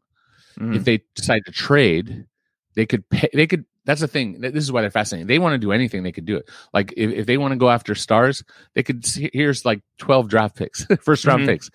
Like we could see a trade that we've never seen before. I don't Yeah. think that's going to happen, but like they could if they wanted to. So like if they wanted to get out of favor, they have three firsts in this draft. If they were like, here, here's the Clippers first, take favors for 10 million. Would a team take or 11, 10? Yeah, he's like a little over 10. Would would a, a team take would a team pay 10 million functionally to get a first round pick? Maybe Mhm. it wouldn't be the um they have, I think they have um I don't know if it might be Phoenix. They ha- they have a very low one. Um, I'm, I'm off the top of my head. I'm going to say it's Phoenix. So Mm. let's say it's a 30th pick. I don't think a team's going to pay 11 million for the 30th pick or 10 million for Mhm. the 30th pick. But for the Clippers pick, you know that's not it's that's not a bad pick. It's it, let's say you're looking at a mock, your your team has has a draft board, and you're at about like twenty, and you're like, yeah, I see twenty players I would want. Let's go get the Clippers pick who are above twenty, and let's go get this player. He's worth our um, you know, ten million dollars, and maybe maybe you get uh, a few seconds from the Thunder, like you, you know, what I mean, like a first and a few Mhm. seconds, take favors, and you give them a nothing something to just make the deal happen. So they have that flexibility. Like they could go after Ayton, they could go after players if they wanted to get to that real kind of money. Uh, they can't really go after like second tier max guys, like uh, middle tier, like uh, the Zach LaVines. And uh, well, I mean, in theory they could, but they have Shai and they have Kemba's dead money, so there there's a certain amount of money. Uh, right now, Shai is is a rookie scale. He's a low contract. On July 1st, suddenly he's an extended player and goes from like I don't know, let, let's say he's going from uh, below 10 to above right around 30 in that range. Mhm. I, I'm not uh, off the top of my head. So uh, the, the Thunder, I think, are going to look one last time to cash out and do what they've been doing, which is the Philly type, we'll take your junk for picks kind of move. And I think this is a really their last chance to do to do that. They've been doing it with both cap room, but really from trade exceptions. And like they had big trade exceptions because they traded big contracts, but they don't really like Danilo Gallinari was one of them. They don't really have any big contracts left to generate new trade exceptions. So I think this is their last chance to do what they've been doing. So I that's why I bring up the Lakers and say like if the Thunder are going to help somebody and they in my Mhm. opinion they are. It might be 2 3 somebody's. And if the Lakers decide like they have to get out of Westbrook and LeBron extends and this is the only way, then I'm I'm figuring out multi-team trades with the Thunder, which is like that four-team trade that I came up with. Um, as far as you know, like other teams, what what the um, you know, I wrote on the Blazers. I I, I work for Sports Business Classroom, and I wrote on on uh, on the website there a, a quick analysis of of the Blazers as sort of a teaching tool to say like they could have like a significant amount of cap space but they're probably better off staying over the cap. And so one Hmm. those teams that have that kind of flexibility to me are very interesting because they have a roughly $20 million trade exception for CJ McCollum.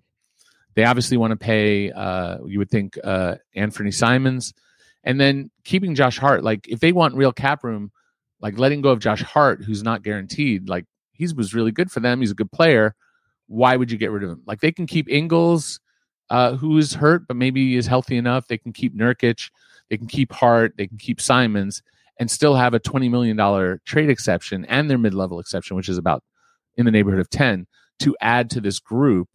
And they're not like a full on rebuild because they have Dame coming back. So if you could use that twenty million dollar exception to get like a Jerami Grant, not saying they should or would, but like that's a theoretical fit. They haven't had a good other than Covington. They haven't had a Covington's not as big as you might think, and like Grant is closer to six nine, six eight, six nine. So like that would might be the defensive wing who also they can rely on for heavy scoring, uh, which is a player more of the player he's become since Denver to kind of offset uh, Dame. Who and then you have Simons, you have two scoring guards, and you have a, a wing. Maybe they're better off being over the cap. So those you know, those are the kind of te- teams that intrigue me. It's not like oh, what's my favorite team or who's going to do what. It's you know what are the interesting teams as far as you know, their salary cap flexibility. You know, there's a few teams like the Thunder, uh, the like who can kind of be under. The Magic will be under. Uh, the Grizzlies are an interesting one. They're they can technically get up to 21 million maybe in cap room, maybe more if they trade away some of their first. They can even get up to maybe 23 in cap room. But they have such good depth and chemistry. Like you got to keep Tyus Jones if I'm the Grizzlies. Like in my opinion, I don't think there's a in, like if you go after Jalen Brunson for more money than what you would pay Tyus Jones, you're just getting a lesser fit, in my opinion. So But, I, uh, is there not going to be a team that chases Tyus Jones for a bigger role? but no one has money this year except for four or five Yeah. teams. Who are the four and five? Basically, who are um, the four and well, five? It's the Blazers, but probably not. hmm It's the Magic, who are Mhm. not necessarily a win now situation. You know what I mean? I mean, they're should be. uh, Detroit Pistons, who Yeah. again also not a win now situation. I do think they could Yeah. chase an Ayton. They could chase, but they might use some of their cap room to pay to keep Bagley because you know before Hmm. the, before the Bagley trade, they had like thirty something million. Now maybe they only have twenty something mil because they might keep Bagley. Um, the Pacers have like say like twenty three ish million. Now that's a team that if they really want to start to, they can make some moves to get out. They could potentially get out of Turner, Brogdon, um, and uh, and Buddy, and not just this Lakers idea, you know. Uh, but if they want to shed money and could do it in conjunction perhaps with the Thunder, they could end up with like 35, 40. They could have more cap room than anybody. So I, Mm-hmm. I don't really know where the Pacers are going. It's kind of difficult to say. Uh, but they're a team with flexibility. Um, the Spurs have some. Uh, they don't have a ton, but they have some. Uh, in the I think in the twenty-ish range. I haven't um, updated them uh, recently, so I'll have to. I haven't done an analysis of them in the last month, but I'll, I, I'm I'm still trying to catch up. And if you go alphabetically by city, uh, S is like towards the end, so I'm I'm Mhm. still trying to catch up. I've been a little bit too busy writing about how the Lakers kind of fell apart. Uh, who else? I think I think I hit on most of them. Uh, Spurs, Nuggets. Yeah, they're all over. The Hawks, I don't know what they're Um, going to do. The Hawks, I no, they, they're over. Um, their main focus will be dealing with the Gallinari money and probably trying to move off of it, uh, or cutting him outright uh, because he's has a very low guarantee. So you know, Mhm. there there's there are some like technically the Wizards uh, would have money if Beal left, yeah. and technically like the Lakers would actually have money if if Russ just opted out. It wouldn't be a ton, but it would be some yeah. and like the Rockets would have money if Wall opts out. So there's some practical analysis where you're like, it's not what's the maximum they can have, what's the realistic number that they'll have, and that's where you get to the Blazers and you're like, you know, what's the realistic? The realistic number is they probably have zero, but they probably they, they can certainly have way more than that. In fact, they might be able to have more than anybody, and so because you know to get your your Tyus Jones question, if there's only three or four teams that are spending money are they spending it on Tyus Jones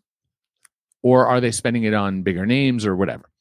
You have to look at each individual team. Certainly the Magic, who have a ton of guards, specifically point guards, don't need Tyus Jones. If you've got Fultz and you got Cole Anthony and you've got uh, Jalen Suggs, you're going to s- spend your money on, you know, what I mean, it doesn't make sense to go after a point guard.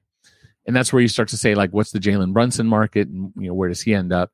um, he if he ends up on Detroit, which was you know, something something I had heard could be a possible team that chases him. I don't know. I mean, the Knicks have been said to like him, but they don't have the cap room. So you get into possibilities of sign and trades, but by and large, most teams are not, are over the cap. So they're going to either have what's called the taxpayer mid level or the non taxpayer mid level, and that's basically we'll we'll round it. Six and a half is the low one, just under eleven you know, 10 and a half or so is the bigger exception, the the non-taxpayer mid-level.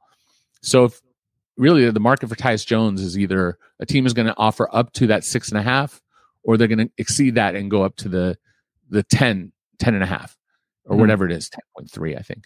And so uh that's the range that the Grizzlies would have to pay.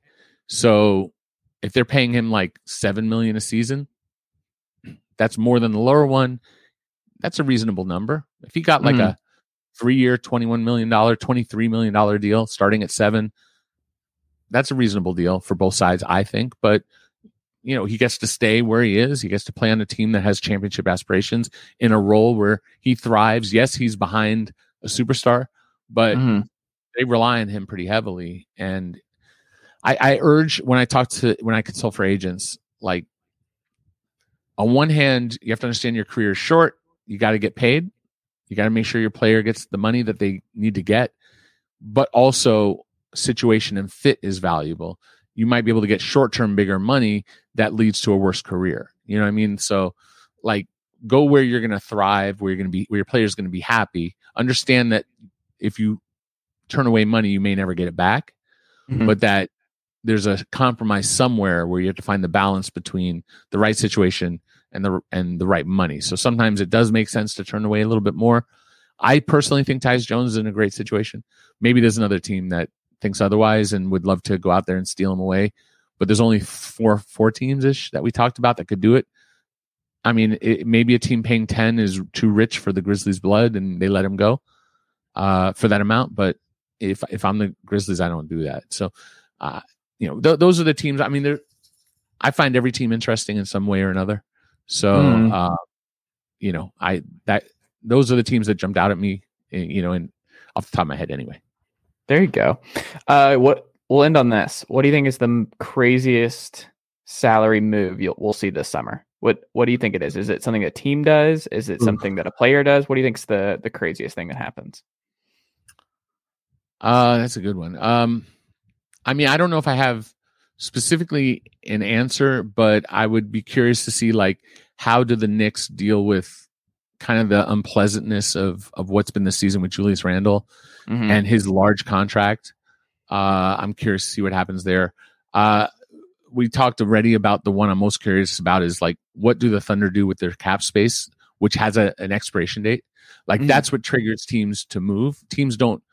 Teams do move on occasion when they don't have to, but they're sort of like teams don't make deals until the deadline. Typically, you know, we had like the the Powell Just like writers, we need our deadlines. Writers need Right. deadlines to know when exactly. to. so yeah. so the Thunder have an active deadline, and because no one else is under the cap right now, now, now there are teams with with trade exceptions, Mhm. so they can absorb like the Blazers can use their twenty million dollar trade exception to help another team open money. But what teams are looking to open money either to get under the tax, to move a player like Westbrook, or to go to get cap room? Uh, and then the other question, which is really, you know, it's I don't know about like wild or crazy, but like the Suns have to pay Ayton. Like they, I can't imagine a world in which they wouldn't pay Ayton and pay whatever Mhm. it takes. But they weren't open to do that up until you know in in an extension. So, you know, you have the best team in basketball right now. Chris Paul was out, uh, Devin Booker was out, and Ayton was uh, good with good in all situations. But you know, he, there were some stretches maybe in the beginning of the season he was a little slow, but like he's been rock solid all the way through. Like, what's the issue? So I would like to see them pay Ayton, but um, just because like common sense says they should, um, because it's so hard to have a team this good. It's so rare. Uh, it's like, are you going to be too smart where you decide that like we don't need this guy for some reason because you have Biyombo and JaVale McGee and and So Who needs uh, Ayton when you can just do Ayton for LeBron? so uh, it, but Get James if- Jones if- back. Yeah, right, exactly.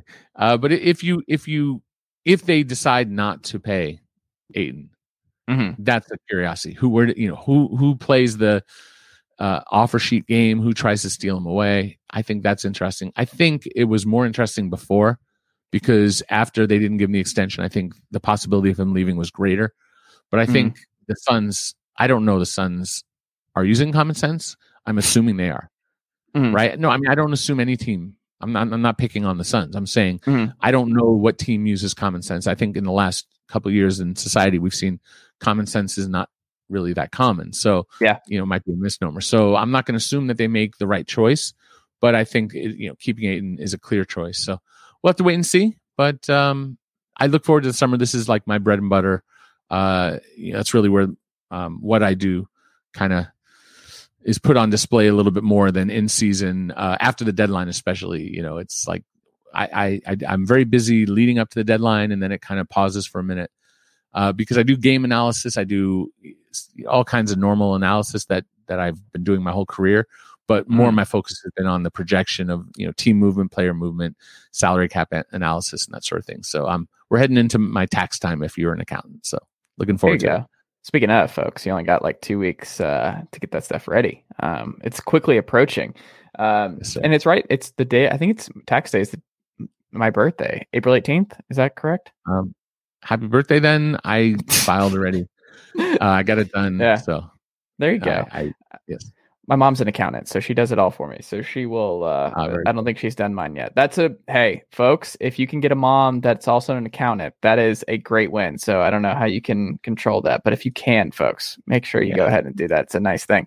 Uh, Eric, what can the good folks? We've mentioned several of your articles that are out right now at Bleacher Report. Um, what can we go check out outside of that? And also a reminder on BleacherReport.com, sports business classrooms, all that good stuff. Sure. Well, most of my writing is at Bleacher Report uh, on national teams, and then uh, with all the drama with the Lakers, a lot of Laker coverage. Uh, and if you just look, I like like I mentioned earlier, there's the you know, what do the Lakers do next? And if you look uh, end of March, I guess last week, I wrote about uh, you know, how they got into this mess in the first place. Just look, uh, Eric. eh, Well, if you look, go to Twitter, ERIC at E ERIC PINCUS, you can find a lot of that. Uh, also, I am writing on the Sports Business Classroom uh, website, uh, just more in more instructional uh, based content about uh, it- it's analysis, like I, of the Blazers, like why it may or may not make sense to go over the cap or under the cap. So I'm kind of taking like a principle and applying it to a real world team. And uh, if you're into that sort of thing, it's it's um, really you know I I find it I'm writing it because I find it interesting uh, those topics. And then if you're looking to get into the business of basketball, be it on uh, the the front office side, work for an agent, uh, work in media and broadcast, uh, coaching, scouting, video analytics. Uh, Sports Business Classroom has an immersive program in Las Vegas at Summer League. You're actually in the Summer League. It's it's run by the people. It's owned by the people who actually own Summer League. Warren LeGarie and, and Albert Hall, who created Summer League in Vegas. Mm. And so uh, we're partnered with the NBA. So we get like the best, like we get like, we've had Mark Cuban speak, we've had uh, Adam Silver, Masai, um, like anybody you can think of in the industry, uh, Tommy Sheppard and Rob Pelinka. And the, the list is, is I, I don't want to insult anyone I've left out. Uh, it's just like the best program. And what I love Mhm. about it, um, this is not my main gig. This is Mhm. like something I do out of like I Larry Coon, who's like the the the godfather of, of CBA CBA education. FAQ. I still use it. Yeah.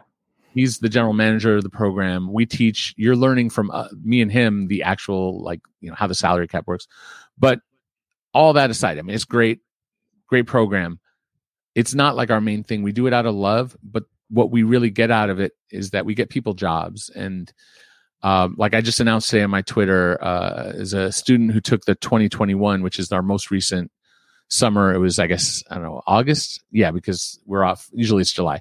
August. He was a student in person, uh, and he just got a job uh, that uh, was announced the other day with the Nuggets. And we have like, I have people that we've gotten jobs with the Nets and the Celtics, and like Jeff Siegel, who works for Klutch, took our program. Oh, old friend of the pod. Old. I lost him because he went to Klutch. I lost Yeah. him as a frequent contributor. Yeah. and then um, the uh, Washington DC, the the city Agogo, city Gogo, Mhm. city. I'm I'm saying it wrong. Yeah. Um, the capital. What what the heck? I think it's Capital, City, Go Go-Go. Go's. Capital City yeah. Go-Go. Thank you. Um, their GM is uh is Amber Amber Nichols. She is a former student. She's the GM of Hmm. the team. Um, and Nick Lagios took the the program, and he's the GM of the Capitanes, which is the Mexico's Mexico City, I think, uh, Hmm. the G League expansion that um, hurt by the pandemic. Uh, I think this was. I don't think that. I forget where they played this year. They they didn't really have their normal season this year. They kind of did tournament stuff. They did the bubble, not the bubble, the G League showcase and stuff. But I think next year is the first year they're supposed to actually have home games um, outside of of America. So Hmm. uh, and and that's another former student. So uh, and then so other former students are practicing agents now, and um, some are on coaching staffs and things like that. So uh, it, it's just what I love about it is that we get we really help people get jobs. That's the point of it. So it's an investment in yourself. If you're interested, uh, hit me up and you have questions about it. You can go to Sports Biz Class uh, on Twitter or just Google Sports Business Classroom or just hit me up with questions. And uh, we're uh, we're in July, so we're starting to get ready for it, and it is it is really a lot of fun. So my favorite time of year. So looking forward to it. Okay. There you go. Well, this has been great. Eric, thank you so much for making the time. Go check out his stuff at Bleacher Report. Go sign up for the class if that's something you think might be a good fit for you. Because, hey, we just learned it has results. Go do it. Um, Eric Pincus, thank you so much for making the time. We'll have to check back in All right. again soon. All right, anytime. Thanks for having me. Appreciate it.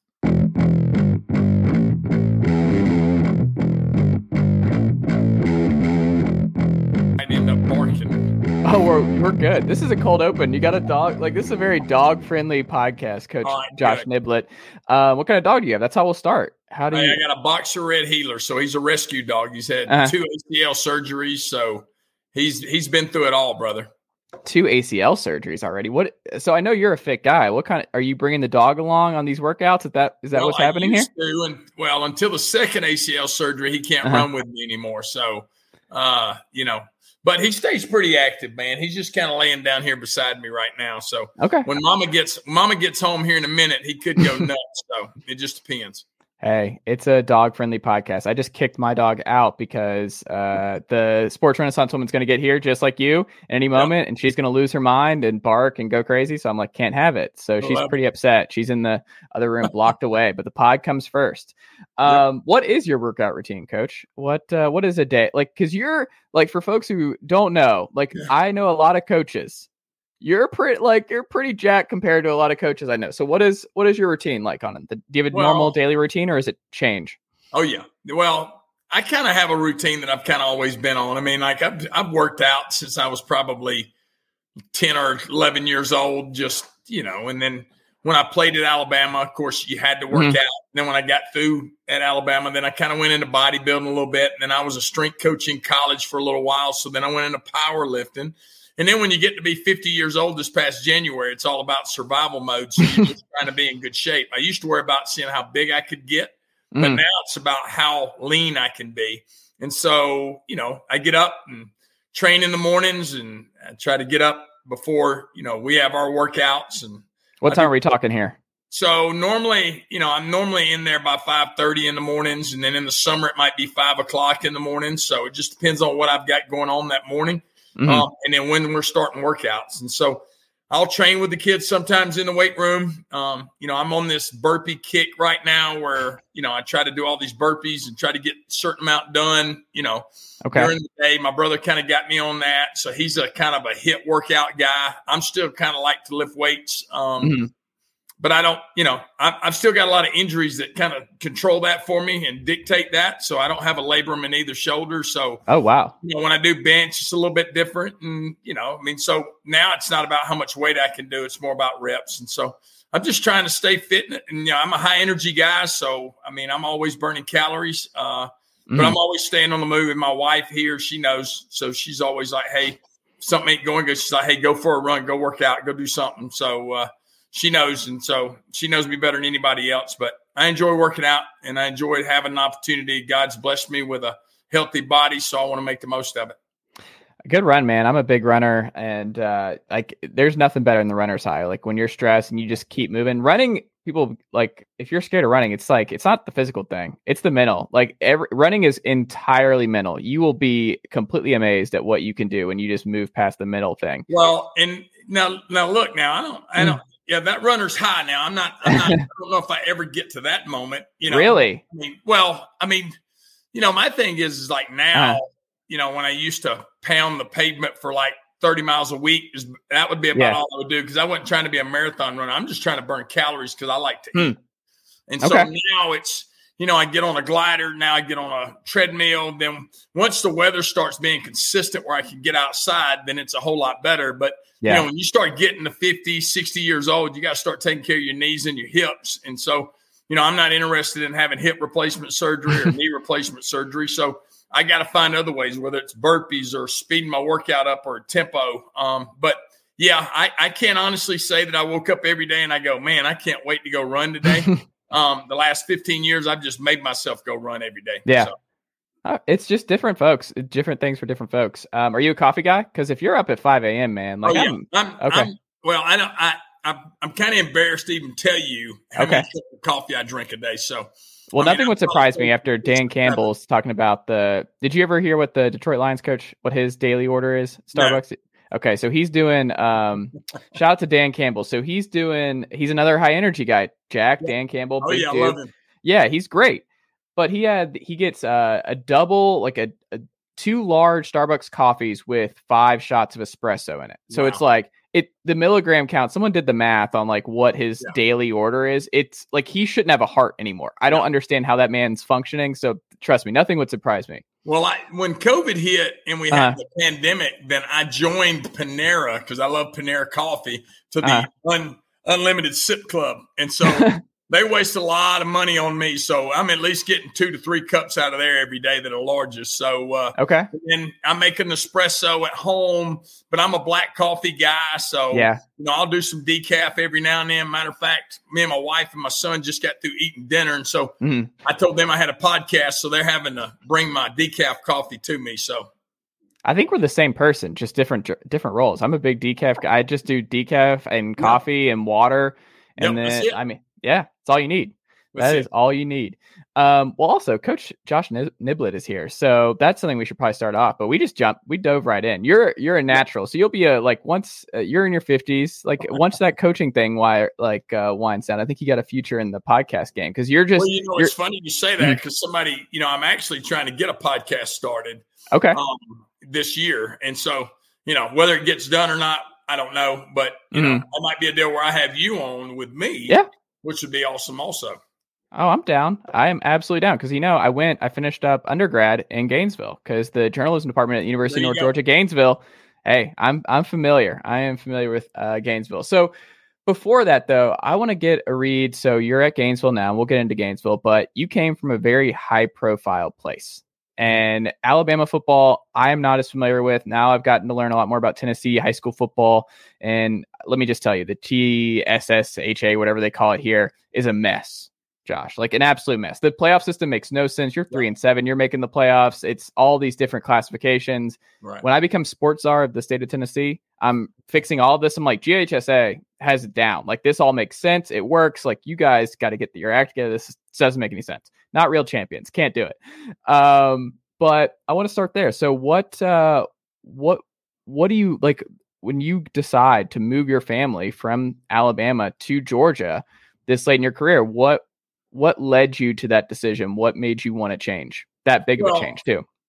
I, I never really thought about retiring Mhm. in my career. I mean, I didn't. I never really thought about that. And, you know, I loved my job there. I've been there 14 years. We'd won a lot of games, won some championships, and, you know, we Mhm. got to coach with some coach some really, really good players that went on to play college ball and coach with some really good coaches that went on to be coordinators and head coaches. And so Mhm. really good community. Um, we had a great opportunity. Loved my family there, raised my family there. I mean, so you know, my biggest thing was is there was an opportunity that when I started thinking about, yeah, I'm turning 50 in January. Did I need something fresh? Did I need something new? Did I need something to sharpen my edge? And so for me, it was, you know, it was about trying to retire from Alabama, and I had a lot of six days left, so I was able to buy, you know, a year back, and Mhm. and then, but I wasn't going to leave there for just anything. And so, Yeah. you know, Well, my well, what AD drew you to Gainesville? well, What- my what- AD walked in one day, and so this is I wasn't even thinking about leaving, and he's like, "Hey, Uh-huh. have you seen Gainesville?" And my AD and I are like, people are like, "Your AD came to you?" Well, my AD and I were best friends, and so Hmm. we we're always looking out for each other. But he's like, "Hey, you see what they're doing at Gainesville?" Well, the only thing I knew about Gainesville was is you know when I was coaching QBR camp, we we did a little camp at Riverside Military School for about three or four years. So I would go on a run in the morning. Mhm. And there was two things I remembered about Gainesville. Well, three things. I'm a mellow mushroom addict. I could eat mellow mushroom every day. All right. Then Yeah. Street Cafe. All right. Uh-huh. I buy it, but didn't get to eat there, but smelled the bacon.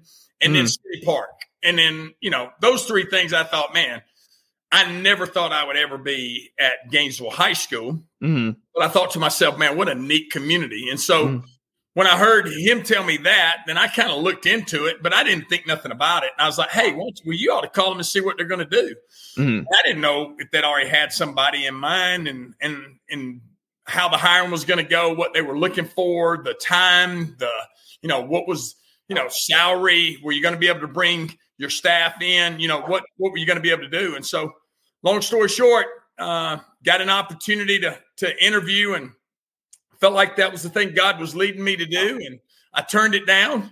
Um, but then they wouldn't stop. They called again and a few times, and then I thought, well, man, I think God's got a calling on me right now. That Yeah. there's some lives that need to be impacted, and so my wife and I picked up, and our son will be a soft, be a junior next year. Mhm. Well, that was probably the toughest thing. My daughter plays junior college softball in Alabama. Mhm. So we were 50 minutes away from her. Now we're three hours and 40 minutes away. Um, my oldest son plays at Cumberland University in Lebanon, Tennessee. we were probably three and a half hours from him there, and now we're four, so that wasn't as big a deal. Um, and, you know, I think the biggest thing is my wife. I just want to make sure she was happy, and Yeah. uh, this was a great opportunity for us, and you know, coaches a ministry for us and our family, and so we felt like ain't no better place than to be somewhere where you're wanted, and where you needed. And it's not that I wasn't wanted or needed at Hoover, but I needed something fresh, and I needed something Yeah. Was going to spark me, and uh, I want to make you know another run at it. And so, you know, we've we've kind of sunk our heels in here, and we're excited about being here. How long do you think you'll keep coaching? Have you thought about that part of it? Until they tell me I can't coach. so, uh, yeah, but you know, I'm I haven't been coaching for 24 years. I've been coaching Yeah. for one year, 24 times. So, like, I see it different. Like, I, I try to give Okay. a better version of myself. I'm my own worst critic. I wake up every day. I'm the same way at living 365 days. I don't do it. I live one day 365 times. And so that's the way every day something new to me. I know I don't have tomorrow. All I've Mm. got is right now. I can't worry about what I did yesterday. Um, and so for me, it's not about reinventing yourself. I just think it's about giving a better version of yourself and being 1% better and making marginal gains each and every day. I'm a yeah, I'm a firm believer in that and just attacking like it's just yeah, I I 100% understand where you're coming from. Um so what what are you going to miss most about Hoover? So with the, all the folks that grew up watching two a days and all of that, how much of that is just like sewn into the community that like Hoover is like this national brand because Gainesville's a big brand too, especially in the state of Georgia, but Hoover just being on an MTV show and Right. everything that was like what was that like coaching in that environment? Well, it was awesome. You know, it was mm. awesome. I mean, there's there's an expectation. You know, people would always ask me, you know, in the summer, like, how are we going to be this year? And I was like, well, I didn't know we had a choice. I mean, we have, no, hey, well, I think we'll be 500 or whatever. It's hey, it's Yeah. championship or bust. And so that's what that's the same mentality I want here with our Mhm. guys. But if you don't verbally speak it, it'll never happen. So we talked about championships day in and day out, whether we were in the weight room, in the classroom, in the meeting room, at home, in the community. It was about being a champion on and off the field and being a champion in all we do. And so I think when your language is that, then Mhm. there's an expectation to whether you're in the seventh grade or whether you're in the 12th grade or whether you're in the first grade fixing to come up to that program. Because you got to understand, like, I mean, I coached guys that were three years old when I got there, two years old when I got there. And so those kids coming through our program, we're all about community. And Mhm. uh, I think that was the neatest thing. I think the biggest thing you always miss your you miss your kids, you miss the Mm. coaches, you miss the camaraderie of the community. But I think the biggest thing is in Hoover, like there's things to do in Hoover, like you know, there's mall to go to, there's you know movies to go to, and so you know, I think when it's big, it's big, and and I miss you know the Met will be something I'll miss just for the fact of being that you know you play in front of fifteen thousand folks. on Yeah. a, a big game on a on a Friday night. So, uh, but I mean, hey, it's it's sometimes it's bittersweet, but for me, you know, I don't have any regrets. Like I don't look back. I enjoyed my time there. I was blessed to be there, and I got to be around a lot of great people. Um, but I think everybody kind of understood also. And uh, sometimes it's good. Change is good, and uh, Yeah. maybe they needed a change, and maybe I needed a change. But hey, we'll find out here probably in about five, or, probably about five or six months. Well, I think you get more time than that. This is year zero. I'm a firm believer in the year zero for coaches, where when you go into a new situation, you got to throw out with just rosters and getting acclimated, learning this, learning just the community, learning everything. It's just year zero. I don't look at anything with a new coach in year one because I don't think it's a year one. I think year one is after you've already been there a year and you've gotten acclimated and everything else. Do you share that sentiment? I feel like you don't because you're a I day at don't. a time guy. I didn't think you did. I don't because that's not fair to the seniors. That's not Yeah. fair to the guys I'm coming into. So, you know, they got one year left. They deserve my Mm. best. They deserve a championship. They deserve an opportunity to order a ring. They deserve an Mm. opportunity to play for a ring. And so, you know, whether you ask them, like, I'm not here to win undefeated seasons. I'm not here to win region championships. We're here to win state championships. And so, you know, I want our seniors to understand that. And I got their back on that. And so I'm going to make sure every day they're coached hard. Days Mm. they're going to like it, some days they won't like it. But I'm going to coach them hard because I owe them that, and they're going to trust in that every day. Um, but I'm not. I'm not promised two years. I'm not Yeah. promised three years from now. I'm just promised right now what I got. So we got to make the most of it. And so until somebody tells me different, you know, I mean, I always tell people like, if you want to be a champion, the champion's destiny is always to lose. And people go, well, that don't make any sense. Well, yes, it does. If you're a true champion, you're going to push the envelope. Yeah. You're going to push it every day. You're going to keep pushing it every day. And if you lose, you don't, you, you just fail. You're not a failure. And so Yeah. get yourself back up off the mat. You'll learn how to win again. And so that's what we're doing right now. We're learning how to win again. And then uh, we're learning how to have the right attitude going forward.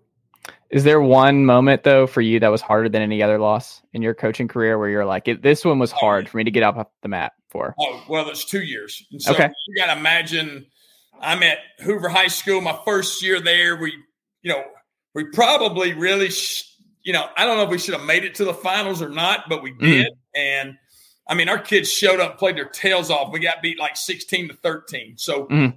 um, we went in in 09. And so we come back in 10.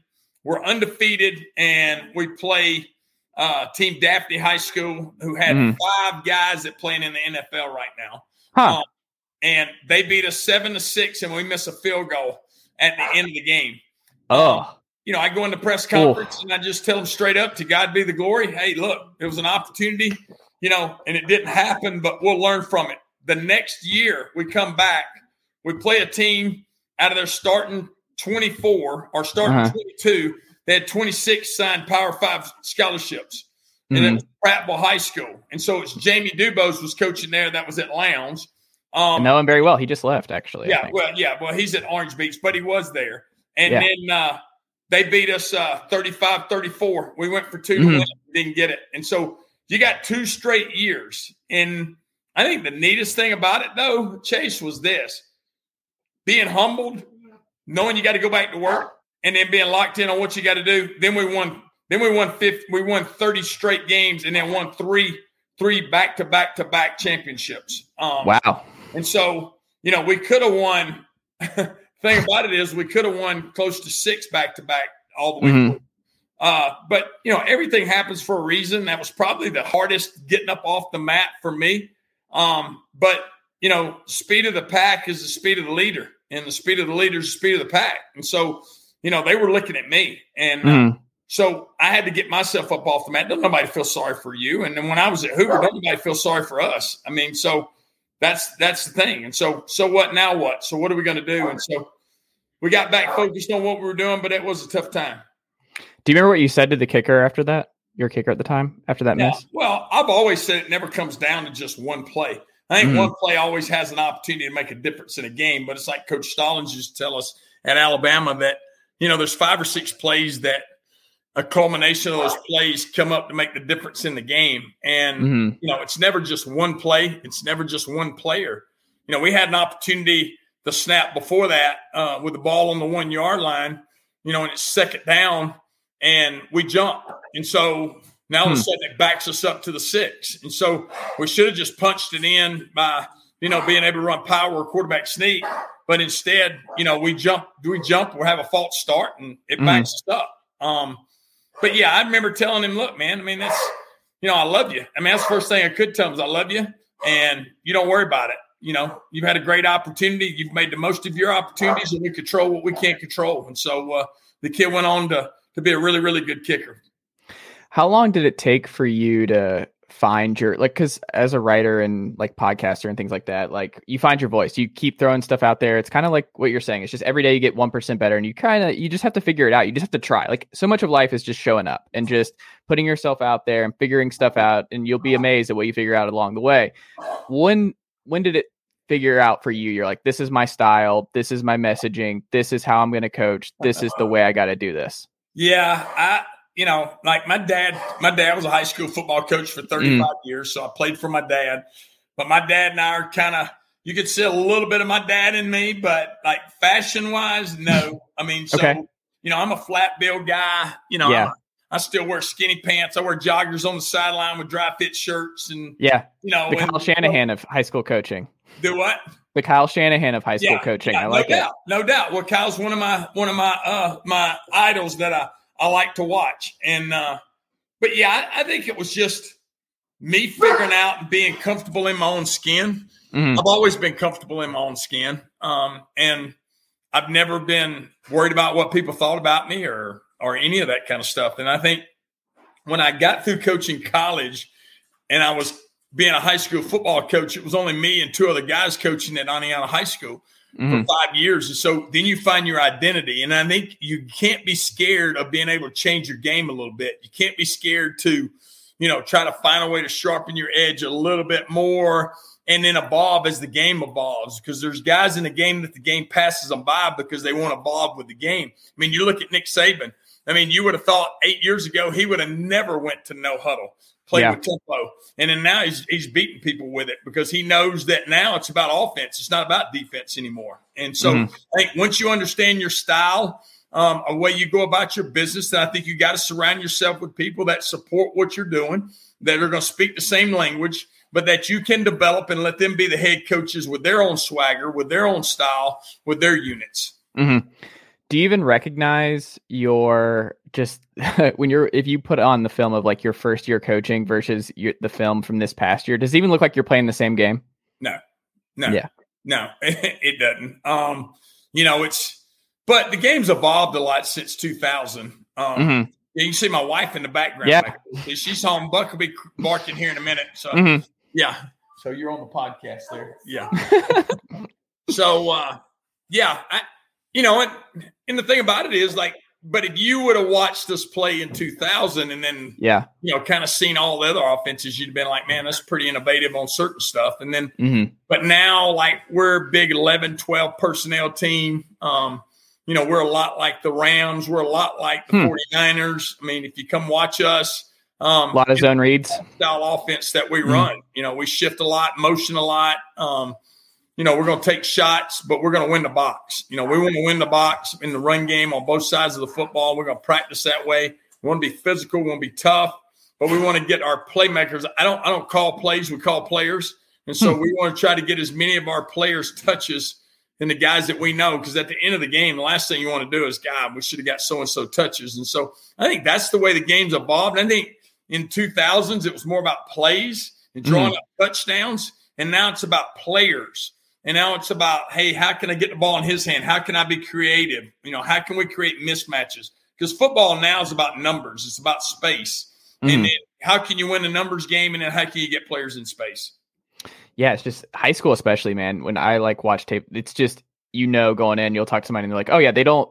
There's something that they can do. It's not like free agency and anything else where you can make a trade and you're like, oh, this right. is a this is a problem that we have here. Right. We need to address this. It's like no, that's going to be a problem that you have all season long, and everyone's got the same tape, and they're going to just go with that over and over and over again. Because it's like, why would you deviate from that when they have no answer? Like it, it gets right. old, but it's it's cold blooded sometimes in Georgia Georgia high school football because it's like we know your weakness and we're going to target it. Yeah. Um, what uh what's the hardest part about learning your scheme though? What is the hardest part that you've noticed that players find is like, okay, this is going to take some time for me to to learn with your with your scheme. Well, I, and and the thing about it is, I mean, our our offensive scheme, like if you look at the whole gamut, I mean, I mm-hmm. think the hardest thing for the players is when they try to look too big at the picture and they look mm-hmm. and go, I got to learn that and I got to learn all that. But then they don't, because when you look at a puzzle when all the pieces are separated, it looks like, man, I'll never figure this out. Yeah. But then once you put the puzzle together and you understand every piece fits and you try mm-hmm. to compartmentalize it, fix it here, the install here, install there, install there, and then understand how it fits, then it's unlimited mm-hmm. on what we can do, the tags we can add, who we can shift, who we can put in motion, who we can get the ball in their hands because our offense is simple, but it's not easy. You know, there's hmm. a difference between easy and simple. So our offense is pretty complex, but we play fast. So our kids got to think fast. We mm-hmm. practice fast. So, but you know, I think the neatest thing about what we do is how we communicate everything. You know, and so we're a tempo signal team, and so you know, that's the way we practice. And I think once our kids get a gist of what we're doing, and then they understand the tags, then it just grows, and then kids start asking for certain stuff. You know, hmm. I think that's what's neat about it. We can get underneath center.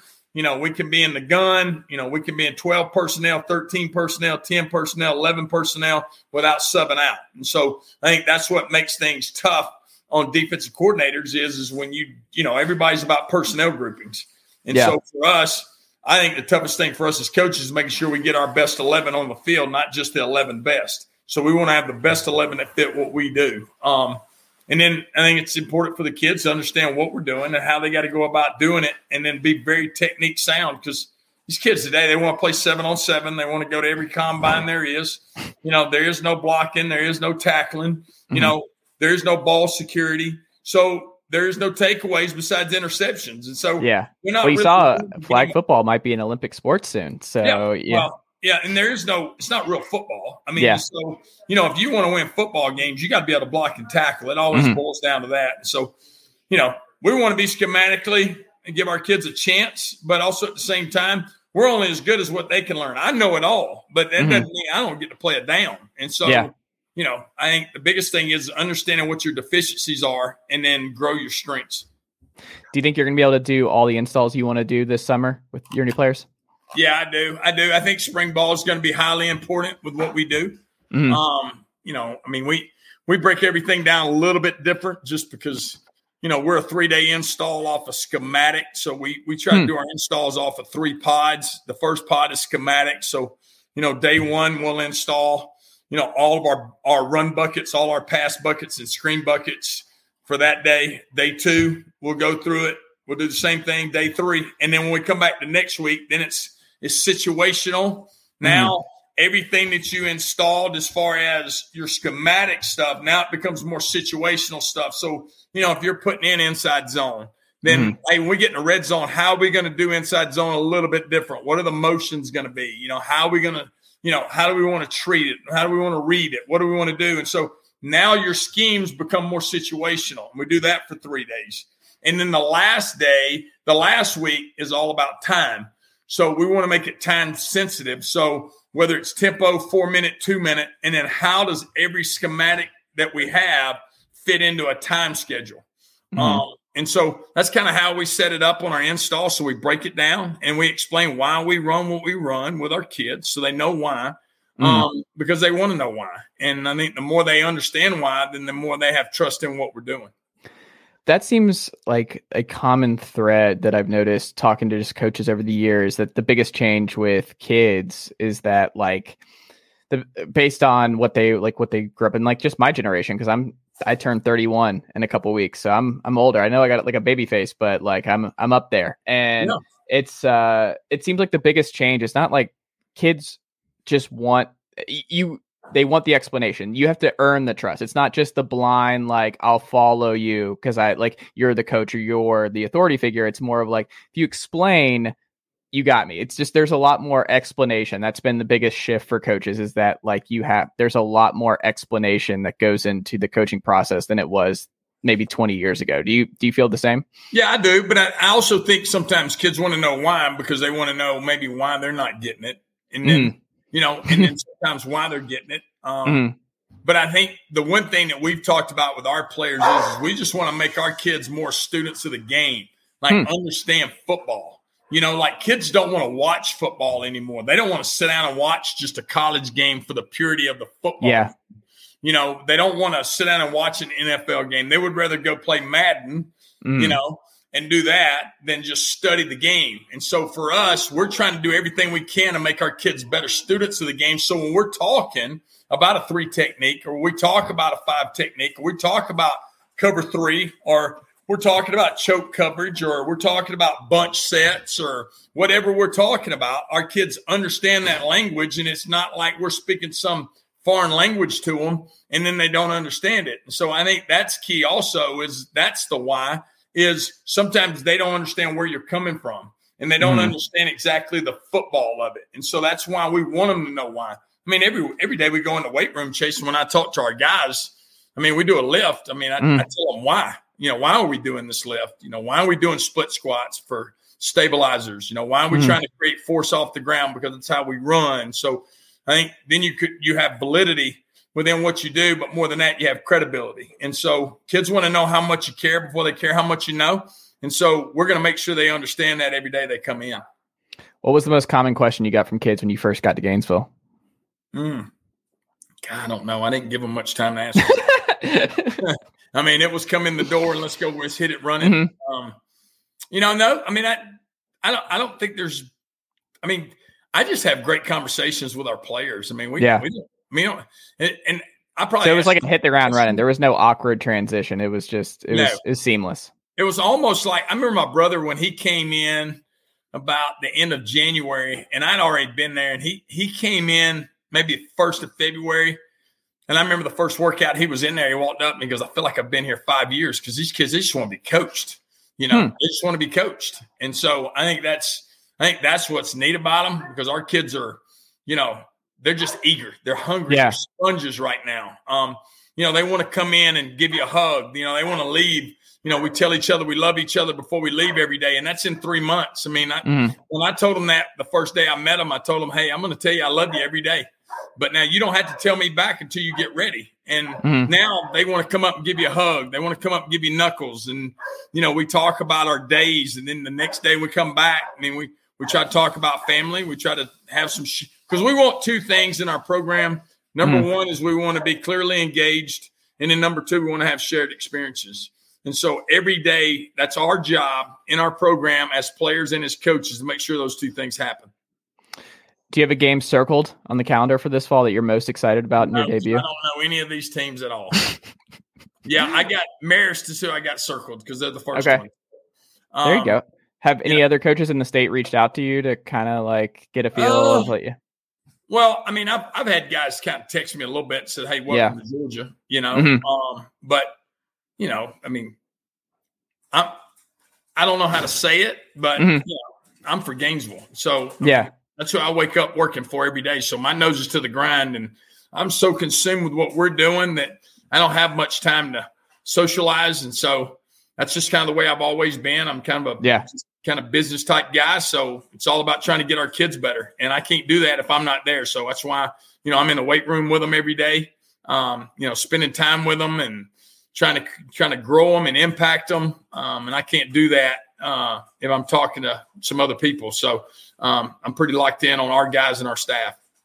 When you're when the season wraps up, so in a normal, this is a different off season because of the situation with Hoover and, Gain, and Gainesville and everything. But like a norm in a past off season, it, the last game's over, you have the break you have time off how much time do you give yourself to like get away from football altogether i'm gonna I'm not going to think about it. I'm not going to think about anything of the sort. What do you What do you do? What's your off season like? Are you able to do that?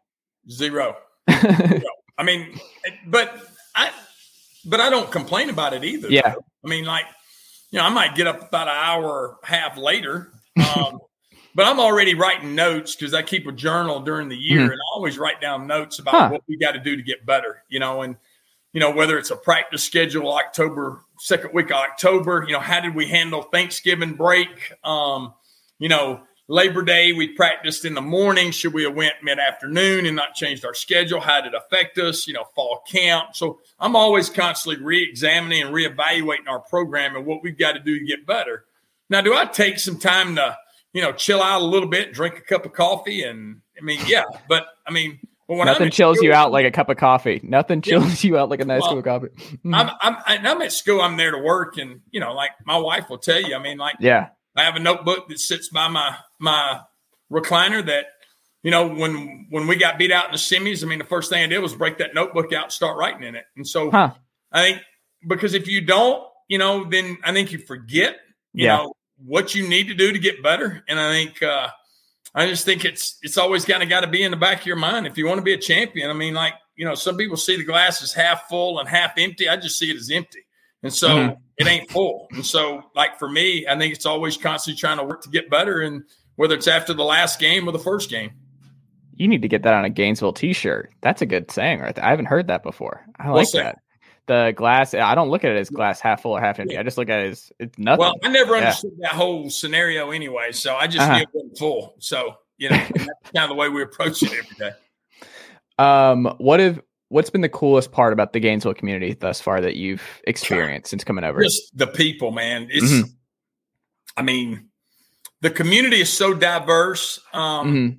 but the diversity of you know, if you're on Dawsonville Highway and you want to eat it Outback, or do you want to drive downtown and eat at the Square, or do you want to go on Green Street and eat at Mellow Mushroom?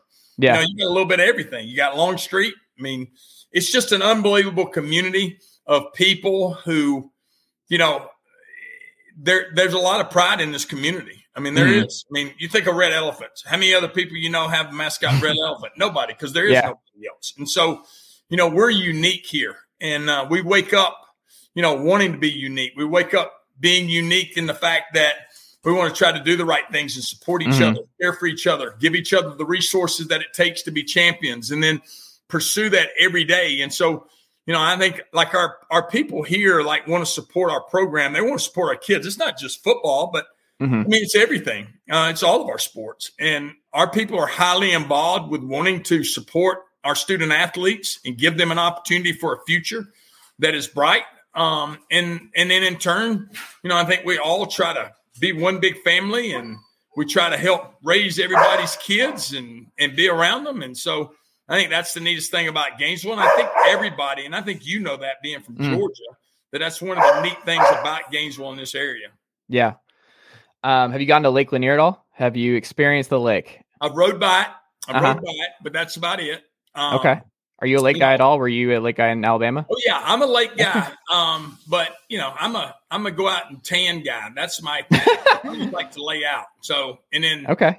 But you know, the lake deal, you know, I'm I'm interested to see how that's gonna work out this summer. And hmm um, you know, we moved over here in the limestone area, so Yeah. really like it over here. So we're only about six minutes from actually the where the crew um races were in the Olympics. And so, you know, Oh, nice. to get over to that park, that'll be neat, you know, to go over there a day or two a week. Um, but yeah, I mean it's what a neat place around here. What what great opportunities, you know, whether you want to climb a mountain or you want to go Mhm. swimming, you want to get on a boat, um, or if you want to go to Dahlonega and walk around the square. Yeah. Um, and then you're not too far from a lot of places. I mean, I, I think the toughest thing for me is I just can't stand driving through Atlanta you know, to get to anywhere because Oh, you don't have to. a very patient guy, as you could tell.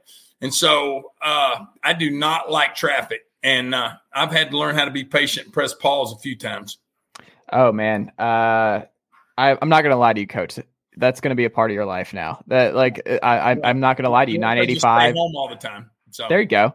I mean, I do not miss the amount of time I tell folks all the time because, like, I'm up here in Knoxville and there's no traffic in Knoxville, Yeah. Tennessee, and people complain like, "Oh, I was like, if you ever hear somebody running there, I, I was running behind," and you're like, "What? What are you talking about? What traffic? Like, you sat there for five minutes extra? Yeah. Like, I've been in the gridlock. I mean, I lived downtown for years after undergrad, and I remember one time, like, I was I I was locked in one position for two hours, and I called my mom. I was like, "Mom, I gotta go to the bathroom, and I'm not getting out of here. I don't know what I'm gonna do. This Yeah. is like a crate. Atlanta traffic is unlike anything other, and I I'll, I don't miss it one bit. Um, are you a Well, I reader? won't, I won't make Yeah. you answer what you did as far as having to use a restroom, but I get- thought about it as I was talking about it. I was like, I'm probably not going to just throw that out there. That's a mystery for the, uh, Oh, for the it. listeners. Yeah. Um, what are you a reader at all? Do you, Uh, do you yeah, time? yeah, I Mhm. am a reader. Um, Okay. but I'm not a guy that feels like I have to read the whole book. I know that sounds Okay. terrible, but if I get what I want out of the book, then that's it. I'll move on to another one. I mean, like Okay. you know, like Atomic Habits. I mean, like Mhm. I could read the first three chapters and I was good with it. You know, and Okay. so um, you know, Good to Great is a book that I like. Legacy about the All Uh-huh. Blacks, New Zealand rugby team, um, the program. Uh, you know, yeah, I do like to read, um, play the man, um, Mhm. you know, whether it be Christian books or the Bible or, you know, a motivational book that somebody may recommend or something that I might see. Um, if I think it's favorite verse? and help the people that I surround myself with, then I'm definitely want to see it and read it.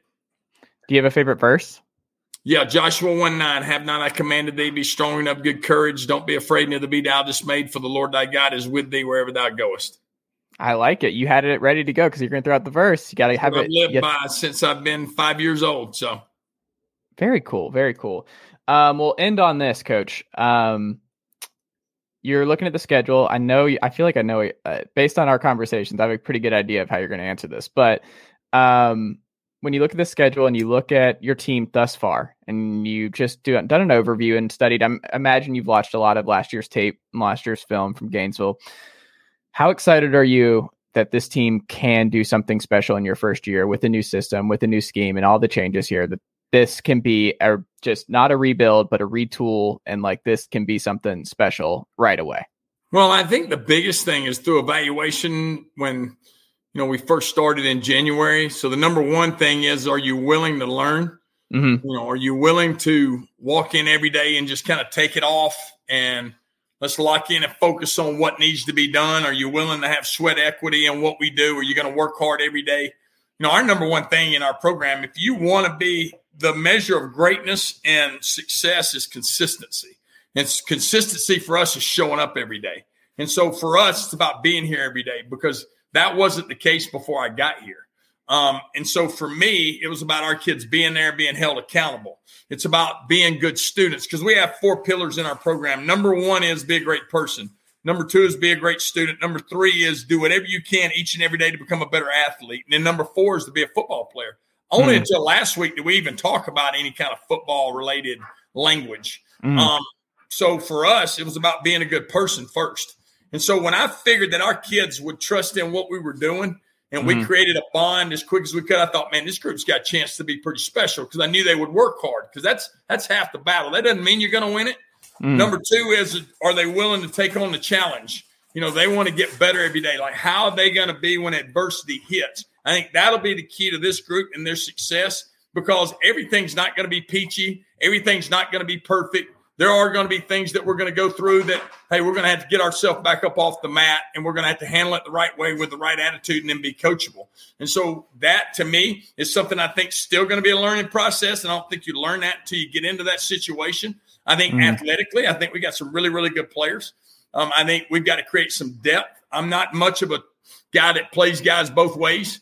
Um, hmm. I've always been a guy that likes to develop guys to be able to play one side of the ball, but you know, it, it may present itself this year that we may have to do that a little bit. So, but I think our numbers are getting up. I think we, I think, I don't know what the program ended with last year, but I know right now we're probably at about 120 kids right now. And so, hmm. which is awesome. And so, which is up about 60 kids from when I first got there. So, you know, and it's an accountability. It's a work hard because if they're not committed to it, they can't be a part of what we're doing. And so I think we're growing that. We're growing some leadership. And I think leadership will take us a ways.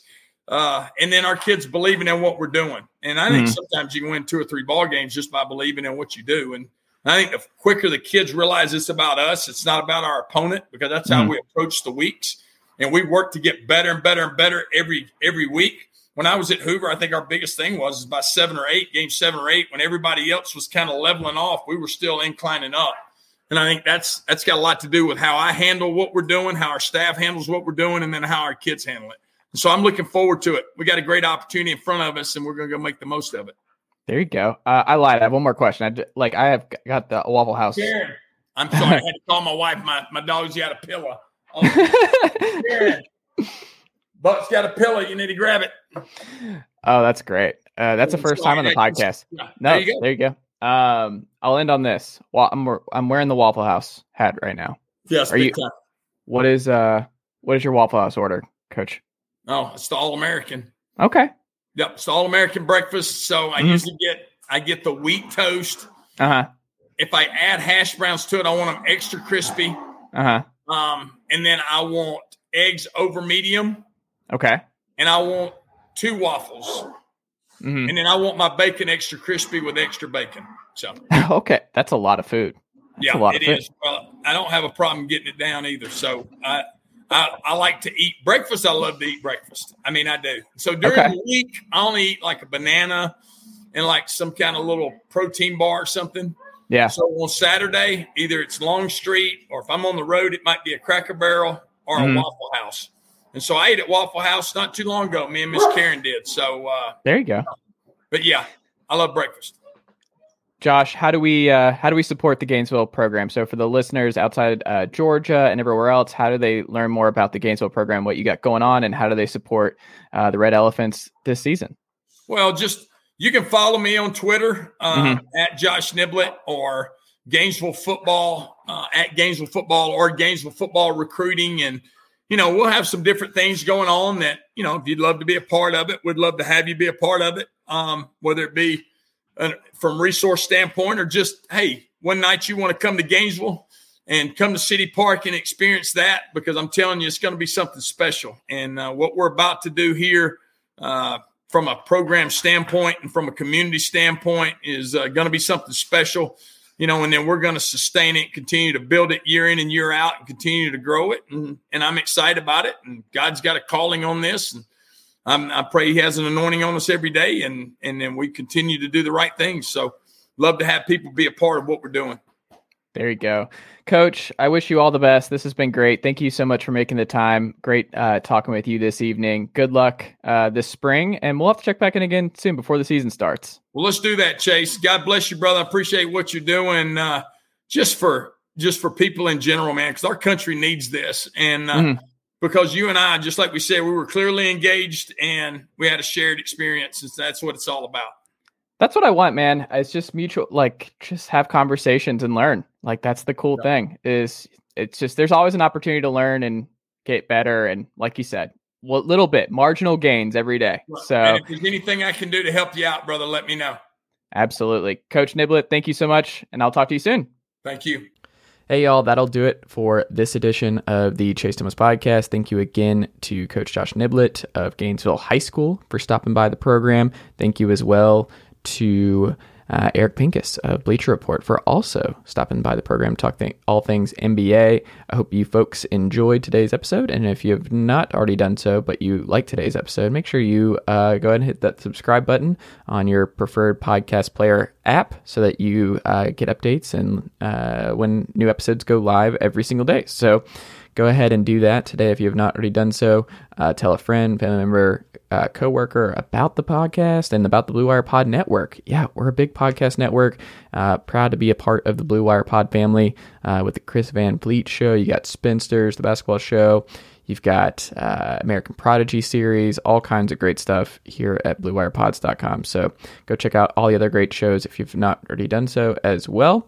Um, new episode, of course, coming tomorrow. I'm going to see how I'm going to break this up because today, I'm not going to lie, folks, jam packed uh, for tomorrow's show. And uh, I got a lot planned for you guys over the next couple days and coming weeks, figuring stuff out as we turn the page on a multitude of fronts here. Um, but yeah, so we'll do that. We'll hit the ground running and uh, see what happens. But uh, also, you can subscribe to this very program on YouTube, youtube.com, type in the Chase Thomas podcast, never miss an episode. Um, it just all kinds of great clips, uh, videos, all that good stuff. So youtube.com, Chase Thomas podcast. Uh, go ahead and hit that subscribe button. Daily newsletter. Uh, that's going to be key for keeping up with this program and everything I've got going on going forward. Uh, Sports Renaissance Man. That's me. SportsRenaissanceMan.substack.com. Type in your email. That's simple. Uh, HQ, yeah, the headquarters, ChaseThomasPodcast.com. And uh, yeah, all right, new episode tomorrow. Thank you as always, guys, and I will talk to you very soon. Go Balls!